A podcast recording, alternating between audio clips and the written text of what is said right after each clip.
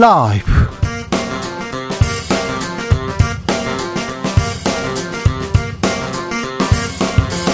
2022년 9월 2일 금요일입니다. 안녕하십니까. 주진우입니다. 여야 모두 전쟁입니다. 외치고 있습니다. 민주당 이재명 대표 검찰 소환 통보를 전쟁입니다. 라는 문자로 보고받았지요. 이에 대해서 국민의힘 권성동 원내대표 범죄와의 전쟁 맞받아 쳤습니다. 검찰은 이 대표 6일 소환 조사한다고 밝혔는데요. 야당은 전면전 선포했습니다. 정치권에 불어닥친 역대급 전쟁. 박지원 전 국정원장과 들여다보겠습니다. 오늘 아침에도 윤석열 대통령 출근길에 기자들과 만났습니다. 이재명 대표 소환 질문에 경제와 민생이 우선이고 기사를 꼼꼼하게 읽을 시간도 없다 즉답했습니다. 윤 대통령 이준석 전 대표에 대해서도 비슷하게 답변을 한 적이 있습니다. 민감한 현안 비껴가는 대통령의 답변 태도 국민들은 어떻게 보고 있을까요? 정치연구소 영앤영에서 짚어봅니다. 태풍 소식입니다. 제11호 태풍 흰남노가 국내에 상륙할 예정입니다. 우리나라에 어마어마한 피해를 입혔던 매미 사라보다 더 강력한 역대급 색이라는데요. 걱정입니다. 얼마 전 폭우 복구가 끝나지도 않았는데 주민들 걱정됩니다. 태풍 상황 주스에서 알아보겠습니다. 나비처럼 날아 벌처럼 쏜다. 여기는 주진우 라이브입니다. 오늘도 자중차에 겸손하고 진정성 있게 여러분과 함께 하겠습니다. 9월입니다. 추석이 일주일 남았습니다. 명절인데 선물 준비하고 계시죠? 뇌물은 안 됩니다. 선물은 괜찮습니다. 부모님 선물 많이 준비할수록 괜찮습니다. 어떤 선물 준비했나요? 선물, 아이고, 어려워요. 뭘 줘야지, 뭘 줘야 좋아하지.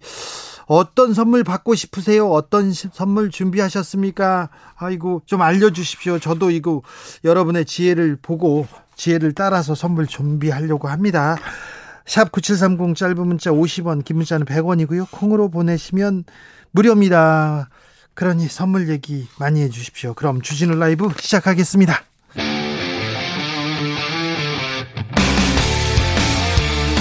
탐사보도 외길 인생 20년. 주 기자가 제일 싫어하는 것은?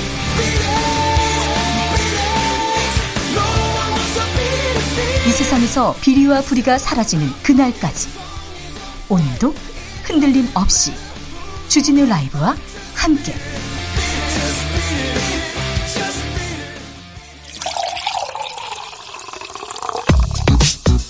진짜 중요한 뉴스만 쭉 뽑아냈습니다. 주스 은지혁 기업 네, 시사인 김은지입니다. 네, 오늘은 주스 시사인 김은지 기자가 맡아주셨습니다. 감사합니다. 태풍 흰남노가 오고 있어요? 네, 다음 주 화요일 6일에 한반도에 상륙할 것으로 보인다고 기상청이 예보했는데요. 네. 추석 앞두고 태풍 대비에 초비상이 걸렸습니다. 네. 기상청에 따르면 원래 예상 경로가 달랐었는데요. 네. 바뀌어 가지고는 6일 새벽에 경남 남해안 부근에 상륙하는 것으로 바뀌었다라고 하는데요. 네. 특정 지역을 구분할 수는 없지만 6일 새벽에서 오전 사이에 경남 남해안으로 상륙할 것으로 보인다. 이렇게 이야기하고 있고요. 5일부터 바람 불겠습니다. 네. 6일 새벽에 오고 그날 밤에 빠져나갑니까? 네, 그럴 것으로 예측이 되긴 하는데요. 네. 계속 전망이 바뀌고 있어서 네. 계속 좀 체크를 해야 될 것으로 보입니다. 흰남노는 왔다 갔다 합니다. 네, 오. 이름이 네. 네. 라오스 지역의 국립보호구역에서 왔다라고 하더라고요. 그래요? 예, 굉장히 좀 낯선 발음에서 좀 찾아봤었는데요. 네. 흰남노 5일, 6일, 7일 우리 좀 대비해야 될 것 같습니다. 준비 단단히 하셔야 됩니다. 태풍 피해 없길 빌어봅니다. 경찰은 이준석 전 대표에게 소환을 통보했네요. 네, 그렇습니다. 이 전 대표가 현재 받고 있는 혐의는 특정범죄 가중처벌법상 알선 수재 그리고 증거인멸 교사 혐의 이런 것들인데요. 네. 어제 서울경찰청 반부패 공공범죄수사대가 이 전 대표에게 소환을 통보했다라고 합니다. 네. 관련해서는 김성진 아이카이스트 대표가 두 차례에 걸 쳐서 이전 대표에게 성접대를 했다 이런 주장을 하고 있기 때문인 건데요. 네. 그 대가로 그 2013년에 당시에 박근혜 대통령을 만나게 해줬다라고 하는 것입니다. 네. 관련해서는 김철근 전 당대표 정무실장을 통해서 심지어 이제 증거 인멸을 했다라는 의혹도 있는데요. 각서가 나왔잖아요. 네, 이제 가장 이제 관건이 되는 것은 공소시효라고 볼 수 있습니다. 예. 만약에 경찰이 이제 포괄일제, 그러니까 범행 수법이 비슷한 것들을 하나의 범죄로 간주해서 가장 마지막 시간들을 적용하게 된다면 네. 공소시효가 이번 달 말까지 남아 있다 이런 말 나오고 있거든요. 국민의힘 윤리위에서는 이준석 전 대표 추가 징계하겠다 그런 입장인 것 같아요. 네, 이 전 대표 발언이 개고기, 양두구육, 신군부 이런 이야기들이 계속 나오고 있지 않습니까? 근데 그 그러면 말이 좀 거칠다. 너무 거칠게 말했다고 이걸로 지금 어, 징계하겠다는 겁니까? 네, 이제 그런 지점들이 있는데요. 이제 특히나 이제 의총에서 이런 부분들이 문제가 된다라고 하면서 추가 징계를 촉구하는 식으로 결의를 하지 않았습니까? 네. 그것들을 이제 윤리위가 받아서 어, 다시 하는 모양새라고 할 수 있는데요. 이 전 대표는 지금 반발하고 있습니다. 왜냐하면 이미 6개월 당원권 징계가 되, 징계가 되어 있는 상태거든요. 정지가 네. 되어서 여기서 추가로 징계를 하게 될 경우에는 탈당 권유 혹은 제명과 같은 아주 센 징계가 나올 수밖에 없기 때문에 네. 예, 여러모로 정치적인 운명들을 걸려 있다라고 볼수 수 있는데요. 물론 이에 대해서 이 전 대표는 윤리위가 민심 위반을 초래하면 징계한다고 했는데 그러면 이 사태 책임이 누구한테 뭐 더 있느냐 물어보자. 나는 3등이다라는 식의 이야기를 하고 있고요. 네. 그리고 윤리위가 양두구육 같은 사자성어를 문제 삼는다면 대법원보다 위에 있는 기관이 된다 이렇게 주장하기도 했습니다. 아무튼 뭐 이준석 전 대표 물러설 생각이 없습니다. 어제였습니다. 검찰이 이재명 민주당 대표에게 소환 통보했습니다. 네, 9월 6일 다음 주 화요일로 날짜를 통보했다라고 다음 하는데요. 주 화요일 날 나와라 이렇게 얘기했습니까? 그 조율도 없이?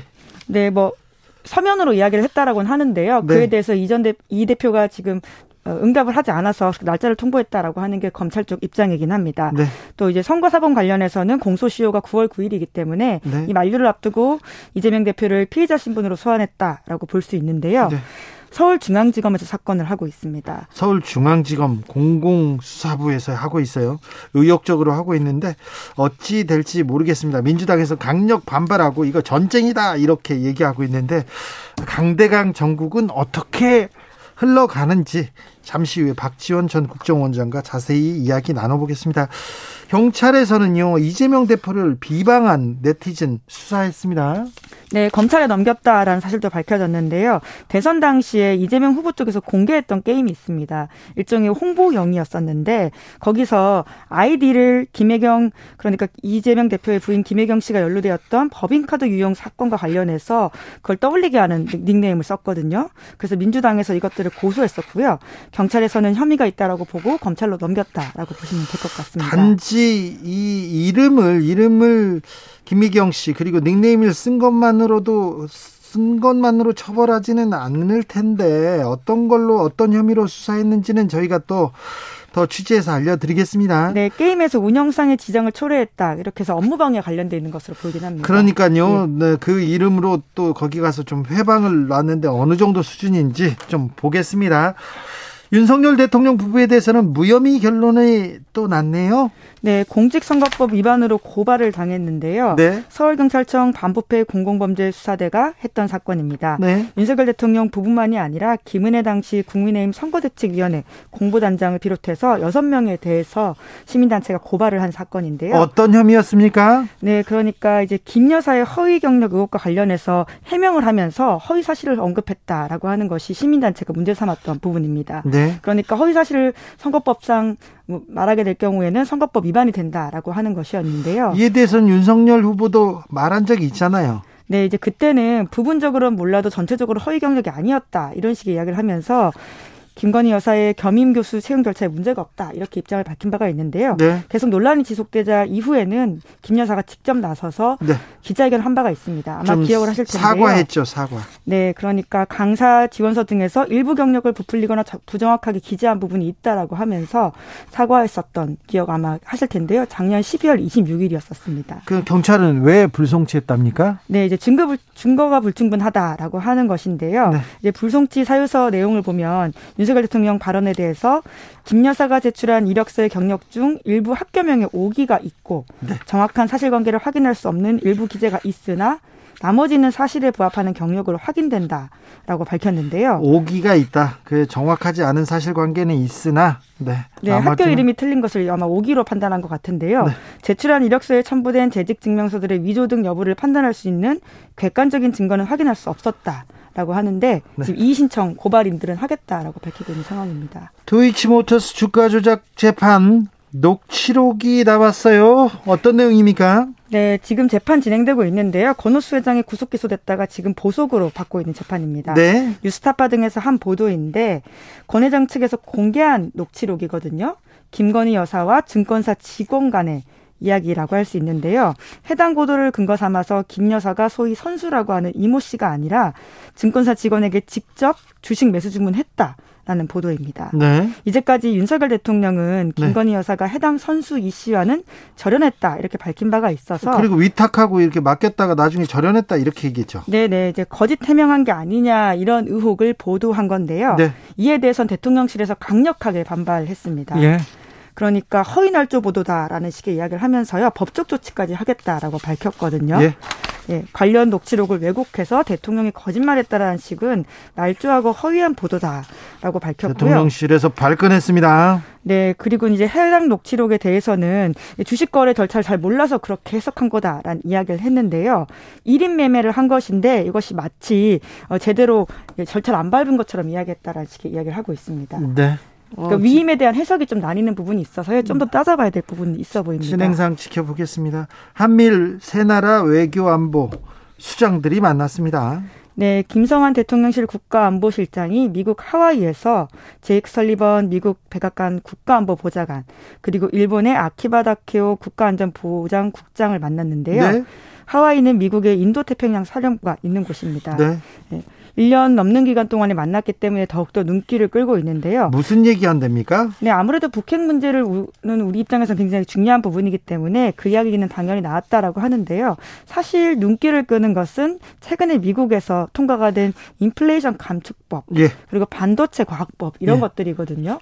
전기차 보조금 우리나라는 안 주고 그냥 그 미국에서 미국에서 지금 생산되는 것만 주겠다 이렇게 발표한 거 말이죠. 네, 이제 그러다 보니까 국내 업체가 공장을 지어주고 일종의 뒤통수 맞은 게 아니냐 이런 보도들이 줄을 이었었거든요. 네. 이제 그래서 비판들에 대한 것들을 김 실장이 관련해서 한국 측 업계 우려를 전달했다 이렇게 밝혔습니다. 중국의 권력 서열 3위입니다. 매우 고위층인데요. 이번 달에 한국 옵니까? 네, 리전수 전국 인민대표대회 상무위원장. 그러니까 한국으로 치면 국회의장격이라고 하는데요. 네.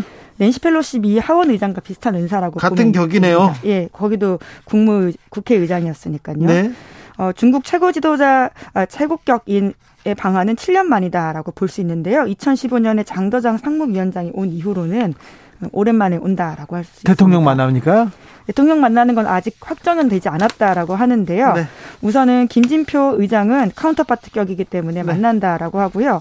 한중 수교가 30년이었기 때문에 그런 지점에 대해서 기념도 하고 그리고 올해 2월 달에 박병석 당시 국회의장이 네. 베이징 올림픽 개막식 간 적이 있거든요. 네. 그에 대한 답방 성격이라고 하는데요. 네. 근데 조선일보에 따르면 리 위원장이 윤석열 대통령 예방할 가능성이 크다라고 합니다. 알겠습니다. 오늘 공정거래위원장, 공정거래위원장 인사청문회가 열렸습니다. 네, 열리고 있는데요. 어, 전해드린 바가 있는데 이해상충, 위장 전입, 병역 특혜 의혹 같은 것들이 청문회 전에 불거진 바가 있습니다. 네. 오늘 청문회에서도 야당 의원들이 이 부분들을 좀 집중적으로 물었었는데요. 보험연구원장이 있었지 않습니까? 이 얘기 나왔겠죠? 네, 아무래도 이해상충 논란이 그 부분에 집중되어 있는데요. 강병원 의원이 보험연구원장 있으면서 구액연봉 받고 좀 문제되는 게 아니냐 이런 식의 지적을 했는데요.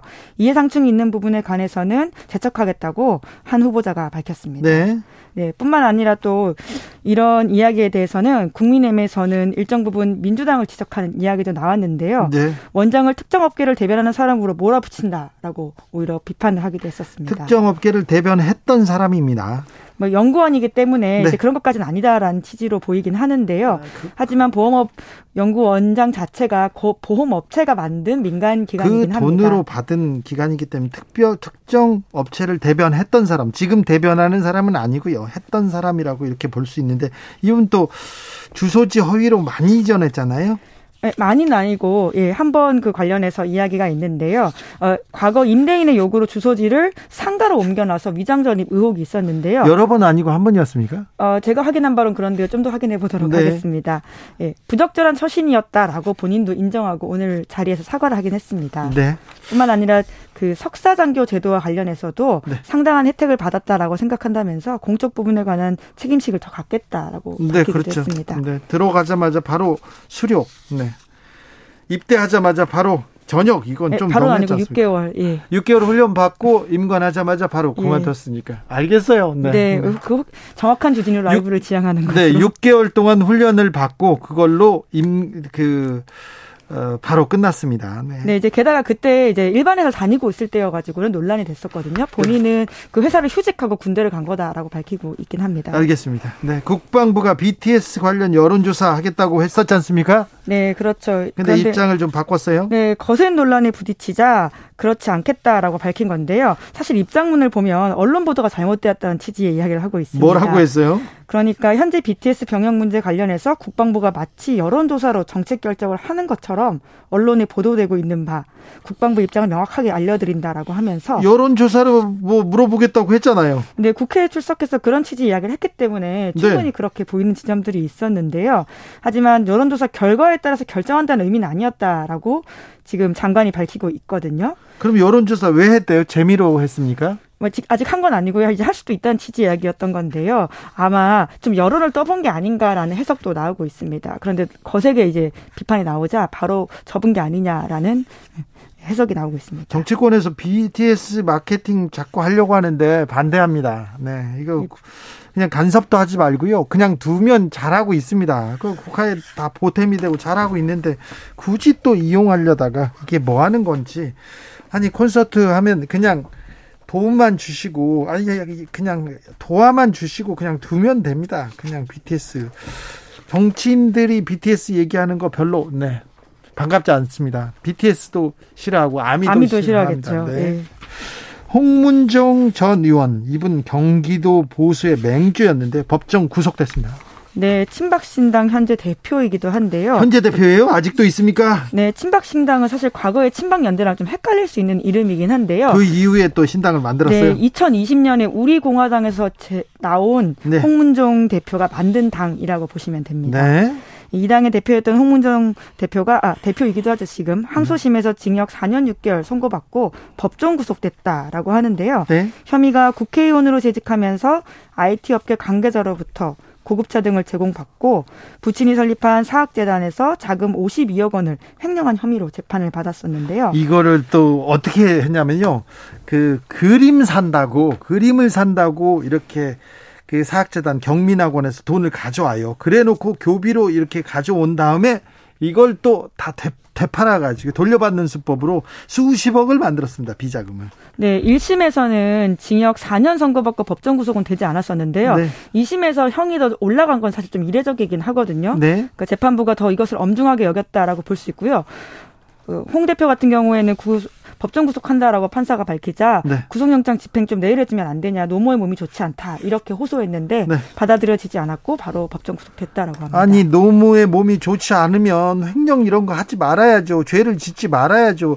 이분 어우 정말 범죄 이렇게 혐의가 너무 너무 좀 어, 뭐라고 해야 되나 정치인이 저지를 수 없는 거의 좀 지저분한 범죄가 많아가지고요. 굉장히 좀 아, 전해드리기도 좀 민망한 부분이 많은데 네.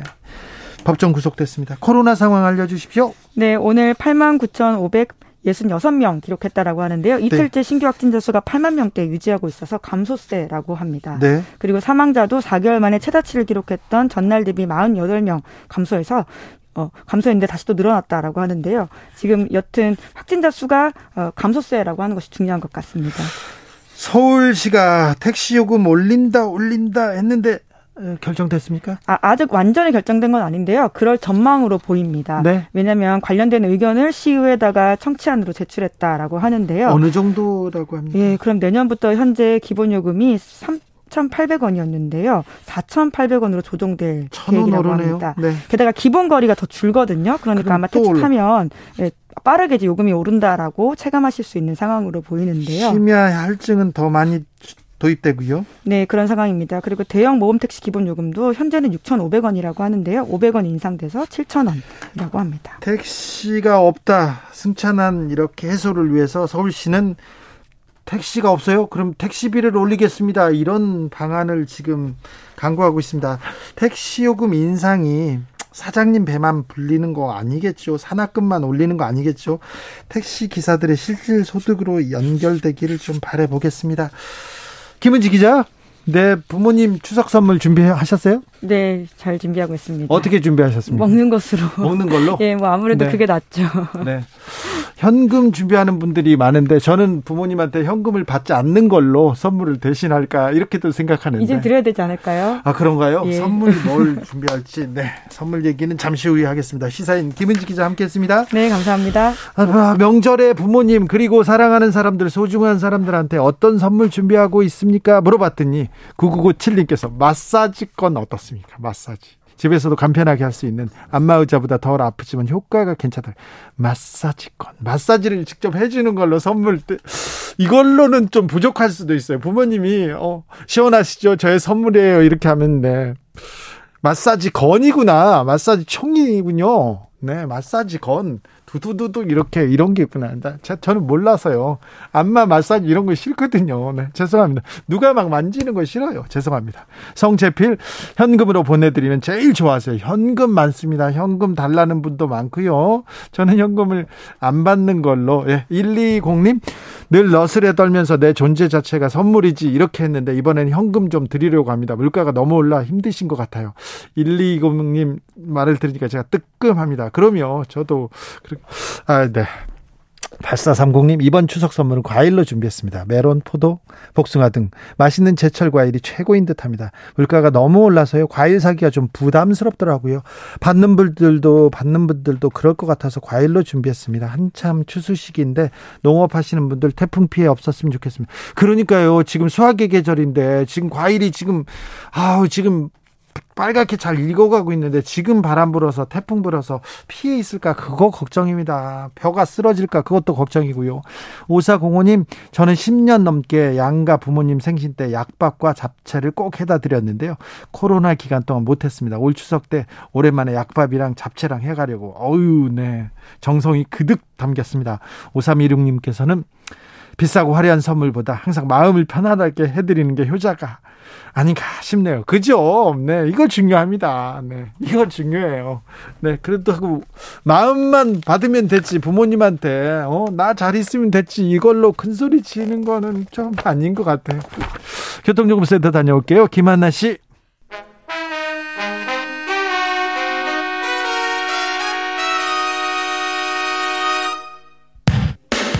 주진우 라이브 돌발 퀴즈. 오늘의 돌발 퀴즈는 객관식으로 준비했습니다. 문제를 잘 듣고 보기와 정답을 정확히 적어 보내주세요. 아날로그식 행정사무로 유명한 일본이 이것을 관료 사회에서 퇴출할 예정입니다. 고노 다로 일본 디지털상은 구식기술과의 전쟁을 선포하겠다면서 이것뿐만 아니라 팩스기기 사용도 철폐하려고 노력하고 있다고 밝혔는데요. 디스켓이라고도 잘 알려져 있는 이것은 무엇일까요? 보기 드릴게요. 1번 마스크 2번 플로피 디스크 다시 들려드릴게요. 1번 마스크 2번 플로피 디스크 샵9730 짧은 문자 50원 긴 문자는 100원입니다. 지금부터 정답 보내주시는 분들 중 추첨을 통해 햄버거 쿠폰 드리겠습니다. 주진우 라이브 돌발 퀴즈 월요일에 만나요.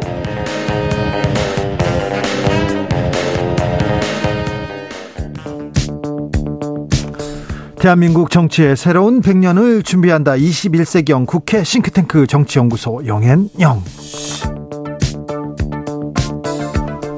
정치권에 보냅니다. 고급진 정치 컨설팅. 오늘도 뜨겁게 분석해 보겠습니다. 영앤영의 첫 번째 영입니다. 최영일 평론가 어서 오세요. 안녕하세요. 또 다른 영입니다. 엄경영 시대 정신연구소장 어서 오세요. 네, 안녕하세요. 네. 정기국회 시작됐습니다. 민생 얘기를 하고 뭘 하겠다고 하는데 네네. 음, 종부세법 관련돼서는 네네. 또 네, 처리를 하겠어요. 하긴 했어요. 일부. 네. 그러니까 어제가 이 정기국회 개회일이었잖아요. 네. 9월 1일. 법적으로 100일은 정해져 있는 거예요. 네. 일어나면은 이제 이건 뭐랄까 태업이 되는 겁니다. 국회의원들의. 네. 지금껏 태업했는데 뭐. 근데 이 5월, 6월, 7월 보면 일 거의 안 하고 네. 다 이제 내부 상황에만 매몰돼 있었고 원구성이 안 돼서 뭐 두달 네. 가까이 질질 끌었잖아요. 그렇죠. 그런데 이제 정기국회 시작이니까 100일이라도 제대로 바짝 일을 해야 되는데 어제 하루는 오전 속보가 그럴 듯했어요. 예. 종부세에 대해서 여야가 이견이 있는 대목도 있고 합의된 대목도 있는데 네. 뭐 간단하게 말씀드리면 이제 일시적인 이주택자 중과세 유예해 준다. 그리고 이제 고령자 네. 또는 이제 상속, 장기 보유자, 네, 장기 보유자 이런 분들은 이제 또 이것을 납부 유예해 준다. 이건 네. 합의가 돼서 처리가 되는데 문제는 이제 이 금액 이 시장 공정 가액, 공정 시장 가액이라고 하는 게 우리나라 집값이 복잡해요. 시가가 있고. 시가는 오락내락 하니까 공시지가가 있고 공시지가가 있고 공시지가가 좀 1년 단위로 요 정도가 표준 가격이다 하는 게 맞는데 격차가 너무 커요. 그렇죠. 공시지가도 어, 이 집하고 저 집하고 그리고 또 새로 지은 네. 집 많아요. 근데 달라요. 이제 그 과세 지표가 되는 게 바로 이제 공정시장 가액인데 그거는 시가하고 한 60% 정도 한40% 격차가 있단 말이죠. 이걸 지난 문정부는 올리자, 맞추자, 현실화하자 그랬던 거고 이번 정부 들어와서는 무슨 얘기야? 종부세를 그 이전으로 되돌려 놓겠다. 네. 그래서 지금 14억으로 공정시장 가액을 상향하자. 현재 11억이에요. 3억 정도 상향하자. 민주당은 안 된다. 지금 이 이런 이런 불이익을 당하는 이 세금 대상자가 늘어나 버리지 않느냐. 이걸 지금 축소하자는 게 여당 입장. 야당은 안 된다. 이 만약에 불이익을 볼 수 있는 사람들을 좀 이걸 해소, 배제해 줄 수 있는 방법들은 따로 있는데. 자, 그런. 이 싸움 때문에 요건 분리 처리하기로 한 거죠. 그 분리 처리하기로 했는데, 음. 종부세 하나, 그것도 일부 통과해 놓고, 그 다음부터는 전쟁입니다. 이틀 만에 전쟁. 이틀 만에 전쟁입니다. 네. 이틀 만에 전쟁이 벌어졌는데요. 네, 사실 국민의힘은 얼마 전에 100대 민생 과제라고 발표를 했어요. 네네. 네. 했어요? 네. 그리고 민주당도 그저께 22개 민생 중점 처리 법안 네. 이제 발표를 했는데 어, 했습니다. 네, 사실은 그 양대 정당이 다 민생을 모토로 들고 나왔지만 이게 공통 분모가 별로 없어요. 음. 그러니까 아, 민주당은 이제 주로 그 이 노란 봉투법이라든지 이 진보 진영의 입장을 대변한 그런 민생 법안들이 음. 많고요. 어, 국민의힘은 이제 주로 경제 살리기, 네. 예, 이제 뭐 대기업 이런 것들이 많은데 어, 제가 보기에 공통 분모가 하나 있습니다. 음. 그러니까 중소기업을 대상으로 한 이 납품가 연동제. 네네. 네, 지금 이제 3고 고금리 고환율 아, 그리고 이제 고물가 이런 와중에 중소기업들의 고통이 가중되고 있는데요. 양당의 의견이 굉장히 근접한 게 음. 예, 바로 어, 중소기업을 위한 납품가 연동제다. 아, 이게 이제 양당이 다 큰소리 치고 있는데요. 문제는 최근에 그 정부 입장이 좀 신중해지고 있어요. 음. 그러니까 처음에는 어, 용산 대통령실을 비롯해서 중소기업 납품 납품가 연동제 처리하자 이런 입장이었는데 오늘 이제 한기정 공, 그 공정위원장 음. 그 청문회 지금 열리고 있는데요. 어, 한기정 후보자도 어, 이거에 대해서 신중한 입장을 음. 보이고 있다. 그래서 제가 보기에는 어차피 의견 접근이 안 되는 거를 억지로 처리하기는 힘들다. 음. 그래서 어 100개와 22개 뭐 대, 대, 대결인데 어쨌든 의견이 접근한 중소기업을 위한 아주 고통이 가중되고 있는 납품과 연동제라도 처리했으면 좋겠다 이렇게 생각을 합니다. 네. 0013님 오후에 활력소 주진우 라이브 잘 듣고 있습니다. 그런데 들려오는 소식마다 음. 마음 무겁습니다. 네네네. 언제쯤 행복한 미소 짓는 날이 올까요? 당분간은 어려울 것 같습니다. 국정감사도 10월이고 네. 지금 민생법도 여기 산적해 있는데 있고. 전쟁은 어떻게 할 거예요? 물러설 예, 또 예, 민주당이 예. 아닙니다. 그러니까 지금 추석 전 밥상에 네. 뭐가 올라가야 되냐면 여야 모두 이제 민생 경쟁을 시작했으면 특별히 정부 예. 여당은 민생 얘기를 올리고 싶었을 거예요. 올리고 싶었을 거고 지금 여러 가지 그러니까 이제 지금 내년도 정부 예산 한 639조 정부가 발표하니까 네. 내용을 뜯어보니 긴축 재정이라는 건 이해한다. 네. 근데 민주당이 보기에 복지 예산이 왜 이렇게 삭감되느냐?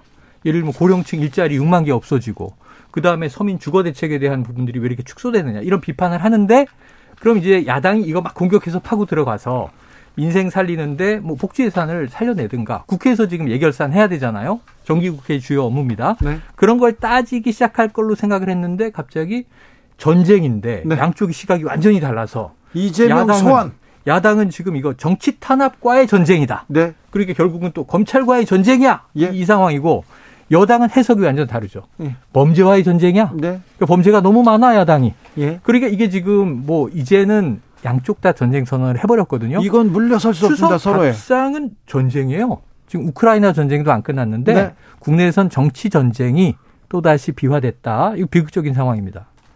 저는 제가 보기에는 이재명 소환 통보했잖아요. 음. 그러니까 6일날 이제 나오라고 그랬는데 이것은 그러니까 전면적인 전쟁 사항은 아니다. 저는 그렇게 음. 봅니다.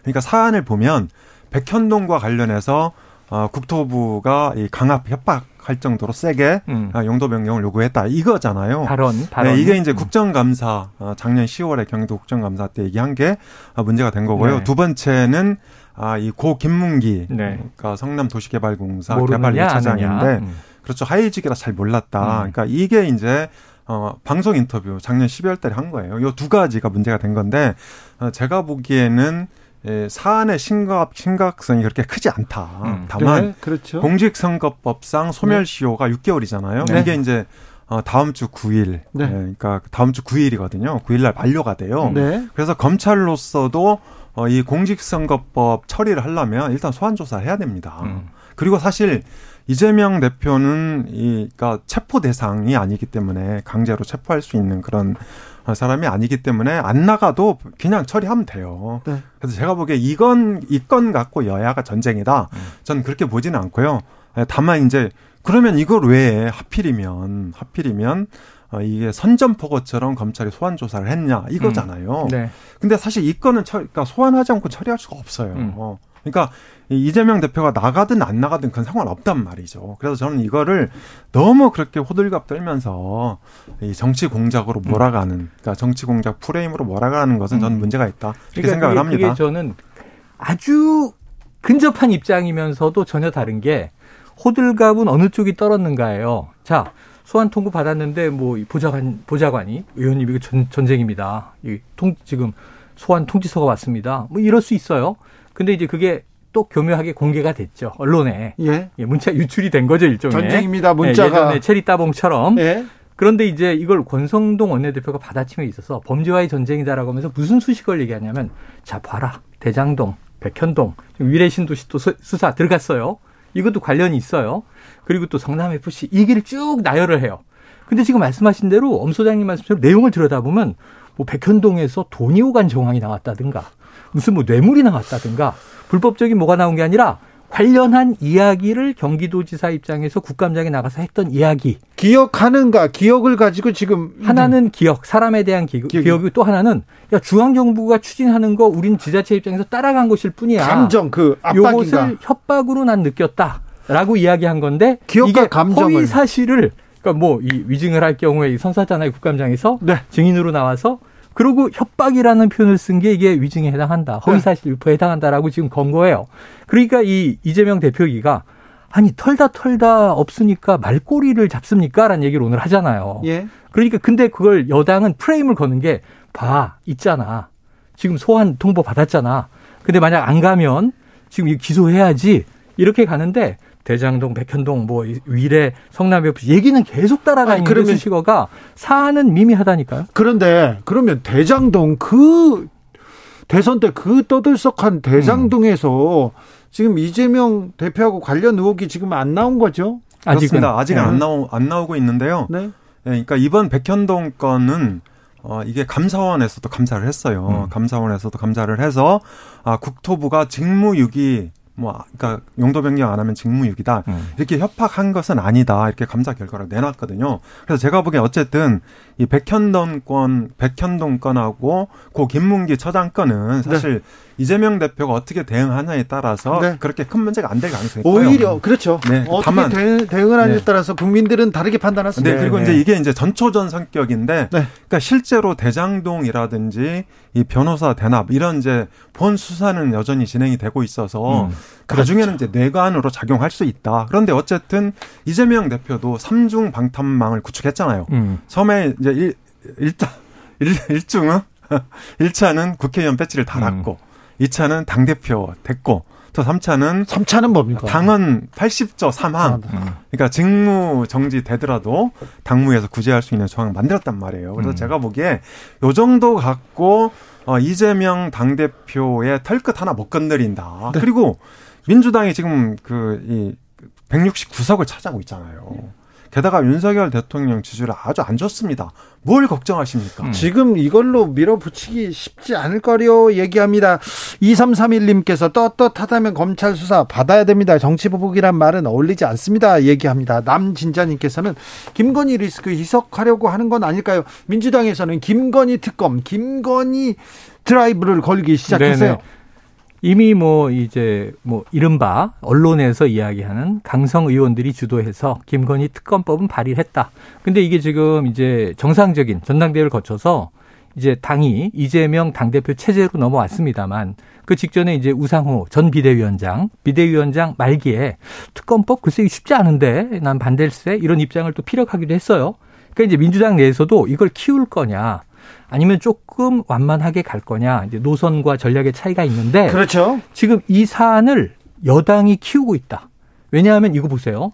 지금 김혜경 씨 송치됐죠. 네. 경찰에서 검찰로 이 공범으로 네. 배모 씨 구속은 기각이 됐는데 네. 그냥 시간이 9월 9일이 마감이에요, 그것도. 네. 근데 지금 야, 2천만 원 정도 금액에 100여, 100여 건 됩니다. 근데 9월 9일이 시효 마감인 건 7만 8천 원이에요. 그래서 이것을 이재명 대표가 7만 8천 원 사안에 대해서 이렇게 처리하나 그랬더니 야 이렇게 엄청난 거를 7만 8천 원으로 축소하나? 근데 공직선거법은 7만 8천 원이 맞아요. 민주당 의원 부인 3명과 넷이서 식사한 거. 아, 밥한 끼. 밥 한 끼. 그 본인 것은 본인이 결제한 게 맞고 3명 것을 대납했다. 이게 선거법의 금품이나 뭐 혹은 이제 식사도 제공 못하게 돼 있잖아요. 네. 이게 위배되는 거 아니냐라는 건 하나인데 얘기할 때마다 100여 건이고 2천여만 원 소고기도 있고 뭐 회도 있고 그런데 왜 자꾸 7만 8천이라고 축소하느냐? 예. 이 건은 7만 8천이 맞는 거예요. 9월 네. 9일 공소시효 마감은. 그런데 지금 보세요. 부부가 지금 다 걸려 있는 거예요. 예. 소환하라. 근데 그럼 저쪽도 부부가 있는데 한 분은 대통령이 되셨잖아요. 한 분은 영부인이 되셨잖아요. 근데 보면 최근에 다 무혐의 불기소, 무혐의 불기소. 예를 들면 허위 이력에 대해서 이야기한 거라든가 네. 도이치모터스 사건은 아직은 결론이 안 났습니다만 지금 그것도 그러면 윤석열 후보 당시 그게 이제 5월인데 예를 들면 이제 내부 경선할 때 그거 도이치모터스 저 그냥 계좌 공개하면 되잖아요. 그래서 네. 공개를 했는데 4개월치였단 말이에요. 네. 거기에 대한 이야기가 그건 허위 아니냐? 지금 이런 또 반론이 나오는 건데 국민이 보기에는 이 두 야당의 두 내외와 여당의 집권자의 이두 내외가 너무 공권력이 좀 형평성이 어긋나는데 하는 문제가 생기면 네. 민주당 입장에서는 김건희 특검법을 밀어붙일 가능성도 있는데 여론에 달려 있다 이렇게 그렇죠. 봅니다. 오히려 이렇게 이재명 대표한테 소환장 오고 그러니까 그 강성이라고 해야 되나요? 김 김영부인 김여사에 대한 얘기를 더 목소리 높이는 사람들이 많아졌거든요. 그렇죠. 네.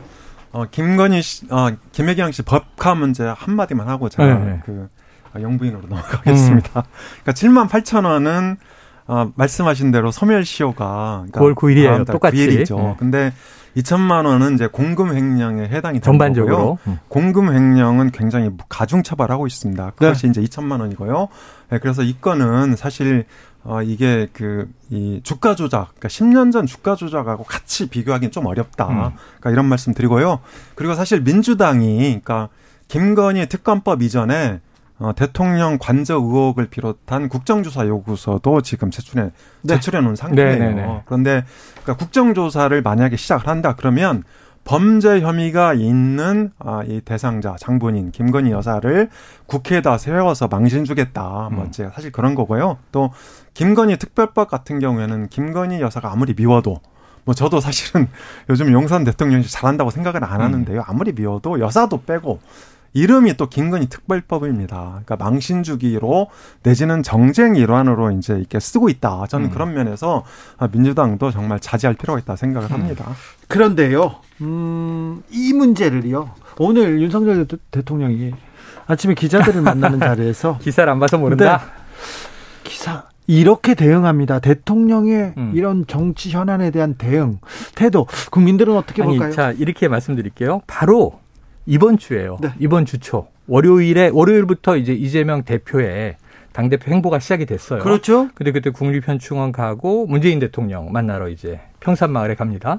그래서 다음 날 화요일 오전에 이진복 정무수석을 보내서 대통령이 축하난도 보내고 전화 통화합시다 네. 해서 한 3, 3분여 통화를 했는데 그 속보를 보면 자, 빠른 시일에 조속히 만나자. 만나자. 영수회담을 1대1로 받지는 않겠지만 야당의 여당의 당 상황이 안정화되면 여야 대표와 좀 함께 보자. 그래, 민생 국회 협치 필요하다. 이런 얘기를 해요. 네. 민생이 중요하다. 네. 자, 그런데 불과 며칠 그 통화의 여운이 가시기도 전에 그 제1야당이자 국회 다수당의 대표가 소환 통보를 받은 거예요. 그럼 대통령이 기사를 안 봤을 수는 있어요. 그 말은 거짓말이 아닐 수 있어요. 기사를 안 봤는데 그다음에 모른다는 거짓말이 될 수 있어요. 그럼 이게 정말이라면 어떻게 되냐면 정무라인은 일을 안 한 거야. 아니, 대통령이 이걸 보고 안 합니까? 지금 어 민주당 지금 이제 국회에 다수당의 당 대표가 어, 소환 통보를 받았는데 이런 건입니다. 네. 그럼 예를 들면 정말 대통령이 이 수사와 법을 모르는 분이야. 그뭐 못 알아들을 수도 있어. 아, 이분은 전직 검찰총장에 네. 대한민국에서 수사라면 가장 최고 전문가가 네. 현직 대통령이에요. 네. 그럼 이게 검찰이 소환 통보한 게 어떤 의미인지 알 거고 혐의가 뭔데 이런 거 본인이 캐물을 겁니다. 네. 그 정무라인이 아무도 보고를 안 했어요. 이게 기사화가 막 됐는데 신문을 안 봤기 때문에 대통령이 모르면 그럼 오늘 환율을 모르시겠네 대통령 신문 안 보셨으니까 경제가 지금 어떤 상황인지 모르시겠네요. 경제 공부만 하고 있대잖아요. 아, 경제만. 네. 그럼 이를 민생 문제 모르시겠네요. 서민들이 민, 얼마나 힘든지. 하고 있대요. 아 민생은 또 하고 있어요. 네, 네. 그러면 주택 아실까? 주택 하고 있대요. 아, 그럼 주택 민생. 신림동 경제. 네. 그 안보는 안 보요? 예, 예. 안 보나 보죠. 아, 안 보는 안 보나 보다. 네, 네. 어휴, 그런데 네. 이, 이 태도 음. 이걸 어떻게 봐야 될까? 그래서 저는 다수 국민들이 네. 어 정말 신문을 안 보셔서 이 사안을 몰라서 모른다고? 이 물음표가 땡땡땡 찍히면서 그렇죠. 저 발언은 적절한 것인가? 물론 그런 그런 측면이 있습니다. 네네네. 그러니까 네. 어, 이재명 당대표 소환 뉴스는 그 전날 떴죠. 네. 그러니까 아침에 보도된 것 뿐만 아니고 음. 그 전날 이미 오후부터 네. 온오프 라인을 이제 그 점령하기 시작한 거죠. 예, 예. 그래서 퍼졌죠. 어, 제가 봐도 윤 대통령이 그것을 몰랐을 가능성은 그렇게 크지 않아 보입니다. 다만 음. 사전에 알았거나 내지는 사전에 보고 받았다고 또 얘기를 하면 온갖 억측성과 기사들이 넘쳐날 가능성이 있기 때문에 네. 아, 저는 이제 이렇게 불가피하게 네. 어, 몰랐다. 정치적 수사로. 아, 정치적 수사에 내보낼 수밖에 없다고 생각합니다. 아니 정치적 수사는 이렇게 돼야지 맞아요. 간단하게 그냥 안타까운 일이다. 하지만 뭐 모든 사안에 대해서는 기존에 얘기하던 게 법과 원칙에 따라 처리돼야 되지 않겠어요? 이 정도 얘기를 하면 그렇게 원론적인 얘기인데 네, 그렇게 얘기하면 이 법과 원칙에 따라서 수사하라고 지침 내렸다 또 어, 이렇게 가이드라인이다. 그렇죠. 윤 네. 대통령 스타일이 일단 조금 어, 다른 정치인들의 수사와는 좀 다릅니다. 그렇습니다. 음. 그러니까 윤 대통령이 여의도 문법, 그러니까 여의도 정치 언어를 잘 구사를 못한단 말이에요. 그런 면에서 저는 그러니까 불가피한 측면도 있었고요. 다만 이준석 그 전에 이제 당 대표 그 그만두기 쫓겨나기 전에도 네네.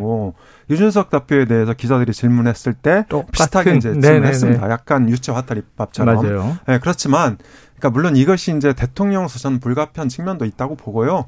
어, 다만 이제 이것이 이제 윤석열답지 못하다. 음, 네. 과거 검찰총장처럼 왜 당당하게 얘기 못하고 또 못 치고 나가냐 이런 반론은 있습니다. 음. 일각에서. 네. 그리고 이제 그 전에 어, 영수회담 말씀하셨는데요. 잠깐 좀 그 이재명 당대표가 과거의 그 당대표를 생각하고 있는 거 아닌가. 음. 그러니까 영수회담은 총재와 그러니까 대통령이 당의 총재를 겸임하고 있을 때 그러니까 김대중 대통령 그리고 유해창 총재까지 해당되는 음. 말이에요. 네. 그래서 저는 어, 이재명 당대표가 양자회담으로 제안을 했어야 된다 이렇게 네 생각을 네. 하고요.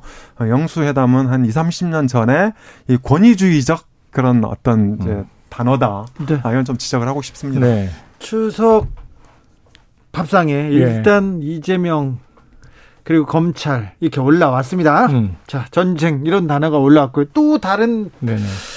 이슈로는 분명히 여기 또 이준석 전 대표와 윤핵관과의 갈등, 네네. 국민의힘은 어디로 가나 이 문제는 계속해서 또 어, 움직일 가능성이 그게 커요. 그게 제가 보기에는 추석 이 민심의 밥상의 main dish 네. 제일 핵심적인 예를 들면 추석 밥상에 하나만 올라오지 않잖아요 반찬이 네. 그렇죠. 쭉 올라오는데 뭐 집집마다 main dish는 다 다를 거예요. 네. 어느 집은 뭐 양념갈비, 어느 집은 꽃게탕, 어느 집은 뭐 굴비 좋아하는 게 다른데 어느 집안이나 제가 보기엔 다수를 점할 것은 지금 이 가처분 이준석 대 윤핵관 이게 전쟁이잖아요. 사실은 내부 총질하는 내부 총질이나 하던 당 대표 이게 내부 총질하는 당 대표 전쟁 아닙니까? 네. 내부의 전쟁이죠. 근데 이건 권력 투쟁이기 때문에 훨씬 지금 치열하고 무서워요. 그리고 계속해서 네. 수위를 높입니다. 지금 하루 이틀 이재명 대표 관련 기사 때문에 지금 하루 이틀 쉰 것처럼 보이는데 멈추지 안 쉬고 상임 정국위가 열려서 네. 당, 당원 당규를 통과시켰잖아요. 이 바꾼 그렇죠. 거. 예, 그러니까 최고위원 중에 4명이 그만두면 이건 비상 상황으로 규정한다. 예. 이렇게 하고 지금 다음 주에 추석 전에 세비대위를 띄운다 그랬으니까 그렇죠. 이 서병수 전 의장 지금 사퇴까지 해버렸는데 그냥 상임 정국이 전국이 가고 그럼 당원 당규 통과해서 거기에 따라서 새 비대위 원장을 또 추인하면 거기서 또 상임 정국이 전국이 또 가고 지금 다음 주에 이게 계속 반복돼야 돼요. 우리가 봤던 게. 그런데 새 비대위가 출범하면 추석 끝나면 14일에 또 가처분 심리가 있어요. 예. 이때 또 가처분해서 이준석 대표 얘기 인용 그럼 이 새 비대위가 또 무력화됩니다. 아, 이 얘기를 언제까지 들어야 됩니까? 그러니까 이 얘기가 너무 재밌으니까 추석 밥상에서 야 이거 어떻게 되는 거야? 네. 새 비대위원장은 그럼 또 주호영이 아니야? 또 이제 누가 돼서 가면 이게 그럼 계속 가는 거야 아니야? 조기 전당대회 하는 거야? 이준석 날아가는 거야? 이 얘기가 제일 큰 화제가 될 수밖에 없죠. 그렇죠. 그러니까 다음 주 일정을 보면요.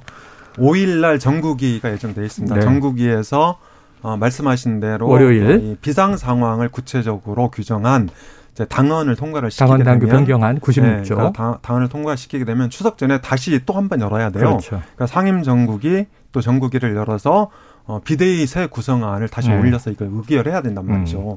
그러니까 어, 이재명 어, 당 소, 그러니까 소환 일정은 6일이잖아요. 네. 그래서 이재명 소환 건은 제가 보기에 밥상에 안 올라갑니다. 네. 그러니까 민주당 지지층 입장에서는 별로 걱정 안 하셔도 될것 네, 같고요. 이 사안이 그렇게 중요하지 않아요. 네, 맞습니다. 그리고 진짜 올라갈 거는 음. 누더기가 된 국민의힘 비대위건이다. 그렇죠. 사실 이게 이 상임 정국이 정국위를 열어서 비대위 구성안을 통과를 시키면 절차적으로는 이제 합법성을 확보할 수는 있어요. 음.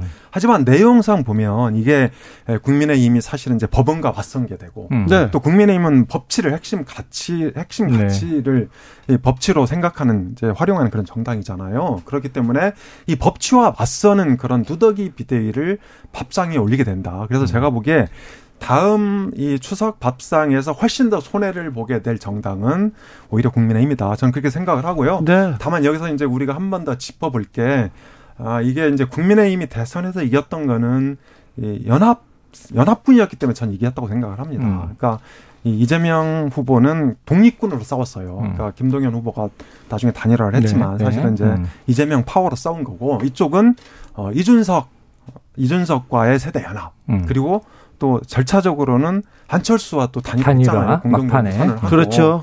그리고 이제 지금 실질적으로 운영되고 있는 공동정부, 즉 윤핵관과 김건희 여사 이렇게 이제 세 가지 어떤 세력이 연합해서 아, 이 대선에서 이겼는데 문제는 두 가지 두 세력을 다 아웃시키고 있다. 음. 첫 번째가 이준석 세력, 네. 두 번째가 안철수 세력. 네. 요즘 요즘 또 윤핵관하고도 또 안 좋다면서요? 그렇습니까? 윤핵관도 이제 지금 추출 과정에 있는데 이선 후퇴 과정에 있는데 이렇게 되면 어, 이 윤석열 대통령 친정 체제를 구축하는 거다. 음. 그러니까 전제 지금 어, 윤석열 대통령 친정 체제를 구축하는 음. 과정이라고 생각하거든요. 야. 다만 이 친정 체제가 잘할 거냐? 네. 아, 여기에 대해서는 좀 미지수다. 저는 정치적 정무 어, 판단 그쪽이 엄 소장님의 해석에서 네. 가장 좀 이제 새롭고 신선하고 탁월한 점은 김건희 여사 쪽을 세력으로 인정을 그러니까요. 했다는 거예요. 김건희 국정에 여사. 개입하고 있는 세력으로 인정을 하셨고 그럼 지금 말씀하신 대로 윤핵관도 분화가 돼서 네. 장라인도 있고 권라인도 있다는 거 아니에요? 근데 야 이게 정치물 안 되겠네. 다 빼버려. 그래서 지금 80명이 물갈이가 되면 그렇다면. 그러면 지금 김건희 세력이 남잖아요. 그럼 윤석열 대통령의 친정 체제라는 건 또 다른 말로 하면 김건희 여사와의 공동 정부라 정부란 말이냐? 이렇게 해석이 되니까. 예. 그럼 이건 다수 국민들이 심각한데? 이렇게 생각할 것이 다음 주 6일에 국민대 논문 표절 건에 대해서 국민대 내부의 위원회는 누가 참여했는지 다 익명으로 지금 이제 비, 비공개예요. 비공개 위원회에서 표절은 아니다. 일부 뭐 인용하고 출처를 달지 않은 건 있지만 표절은 아니다. 여기에 대해서 학자들이 뿔나가지고 지금 연대 세력이 이거 검증한 거 발표를 6일 날 한다는 거거든요. 그러면 지금 이 표절권에 대한 문제 최근에 뭐 보석 장신구 아니 그걸 왜 며칠이 지나도록 왜 못 밝혀요? 지인 누구로부터 빌렸다. 네. 그러고 이건 뭐 저 어떤 빌리는 것에 대한 대여 비용을 주지 않고 그냥 친분으로 한 거다. 그래서 쓰고 돌려줬다. 소상공인 한 건은 영수증 자, 이 얼마에 샀어? 500만 원 안 돼. 이걸 확인시켜주면 될 일인데 아무런 근거는 없고 그걸 정리를 안 해서 못하고. 계속 논란은 커지는 거 아닙니까? 그러니까 자꾸 대통령, 밥상에 올라가는 거예요. 이런 대통령실에 뭐 하고 있는지. 어유 시간 다 됐습니다. 아, 그래요? 최영일, 엄경영 두 분 감사합니다. 고맙습니다. 고맙습니다.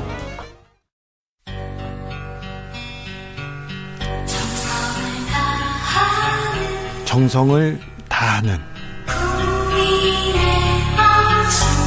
국민의 방송 KBS 주진우 라이브 그냥 그렇다고요.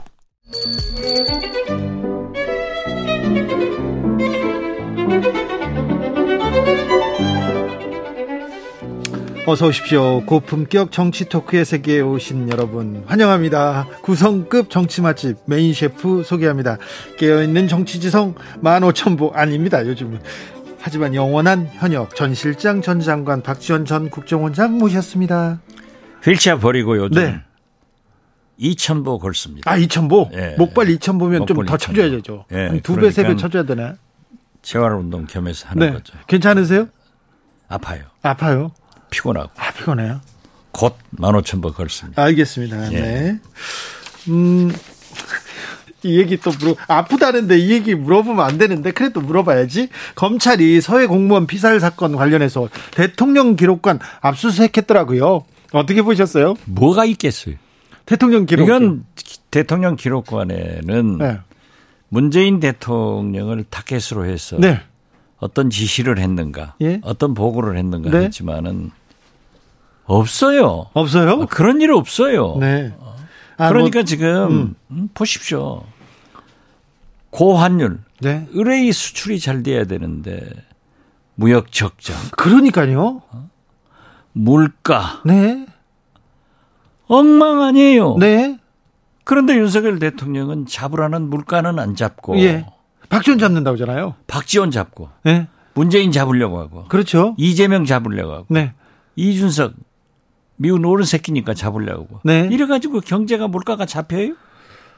난 답답해요. 네. 아무튼 저기 다른 건 몰라도 이, 저기 박지원 원장은 잡으려고 하는 것 같아요. 소환합니까? 아직 소환 안 왔어요. 네, 왜 못... 자꾸 저를 불행하게 만들려고 네, 네, 네. 노력하세요? 아무튼 못 잡죠. 아, 어제 뭐 중앙일보 보니까 네. 제 비서실장, 제 국정원장 할 때 비서실장을 소환해 가지고 네. 어, 삭제 지시를 받았느냐? 예. 그러니까 안 했다고 네. 부인했다고 네. 하면서 이제 기록물 그 기사가 났던데 네. 음, 어떤 분은 그래요. 검찰을 잘 아시는 그 언론계 사람은 아마 서면 조사 정도 하고 끝낼 것 같다고. 네. 그러지는 않을 거예요. 그러지 않을 것 같아요. 네, 저는 뭐 각오하고 있습니다. 네, 네. 그렇지만은 근데 되게 표정이 밝으세요? 아니 그 이재명 대표 네. 싸움 걸어오니까 전쟁입니다. 네. 싸우잖아요. 네. 저도 제가 싸운다고 했어요. 알겠습니다. 전 조용히 살고 싶었는데 네. 그러니까 싸움 걸어오는데 싸움을 마다해요? 알겠습니다. 민주당 이재명 대표 대표 되자마자 며칠 만에 검찰 소환 통보 딱 이러, 이러면 영수회담한다 대통령과 만난다 그러다가 대화의 물꼬가 트이나 바로 소환 통보했습니다. 전쟁입니까? 전쟁입니다. 그 김현지 이재명 네. 의원 보좌관이 네. 진짜 멘트를 잘했더라고요. 네. 의원님 전쟁입니다. 그래요. 전쟁이죠. 전쟁입니까? 네. 어, 근데요, 오늘, 이, 이 사안을 바라보는 태도 전쟁입니다. 그렇다, 범죄와 전쟁이다. 이렇게 얘기도 하는데, 윤석열 대통령이 이렇게 지나가면서 기자한테 얘기했어요. 이 문제 이재명 소환 어떻게 보냐? 그러니까 기사 꼼꼼하게 읽을 시간이 없어. 잘 모른다. 그러면서 지금 경제와 민생이 우선이다. 이렇게 얘기했는데 이 대통령의 태도, 대통령의 대응 어떻게 보시는지요? 저는요. 윤석열 대통령 말씀을 못 믿겠어요. 아, 그래요? 당무 개입하지 않는다고 하면서 체리 따봉 보내고. 예. 어?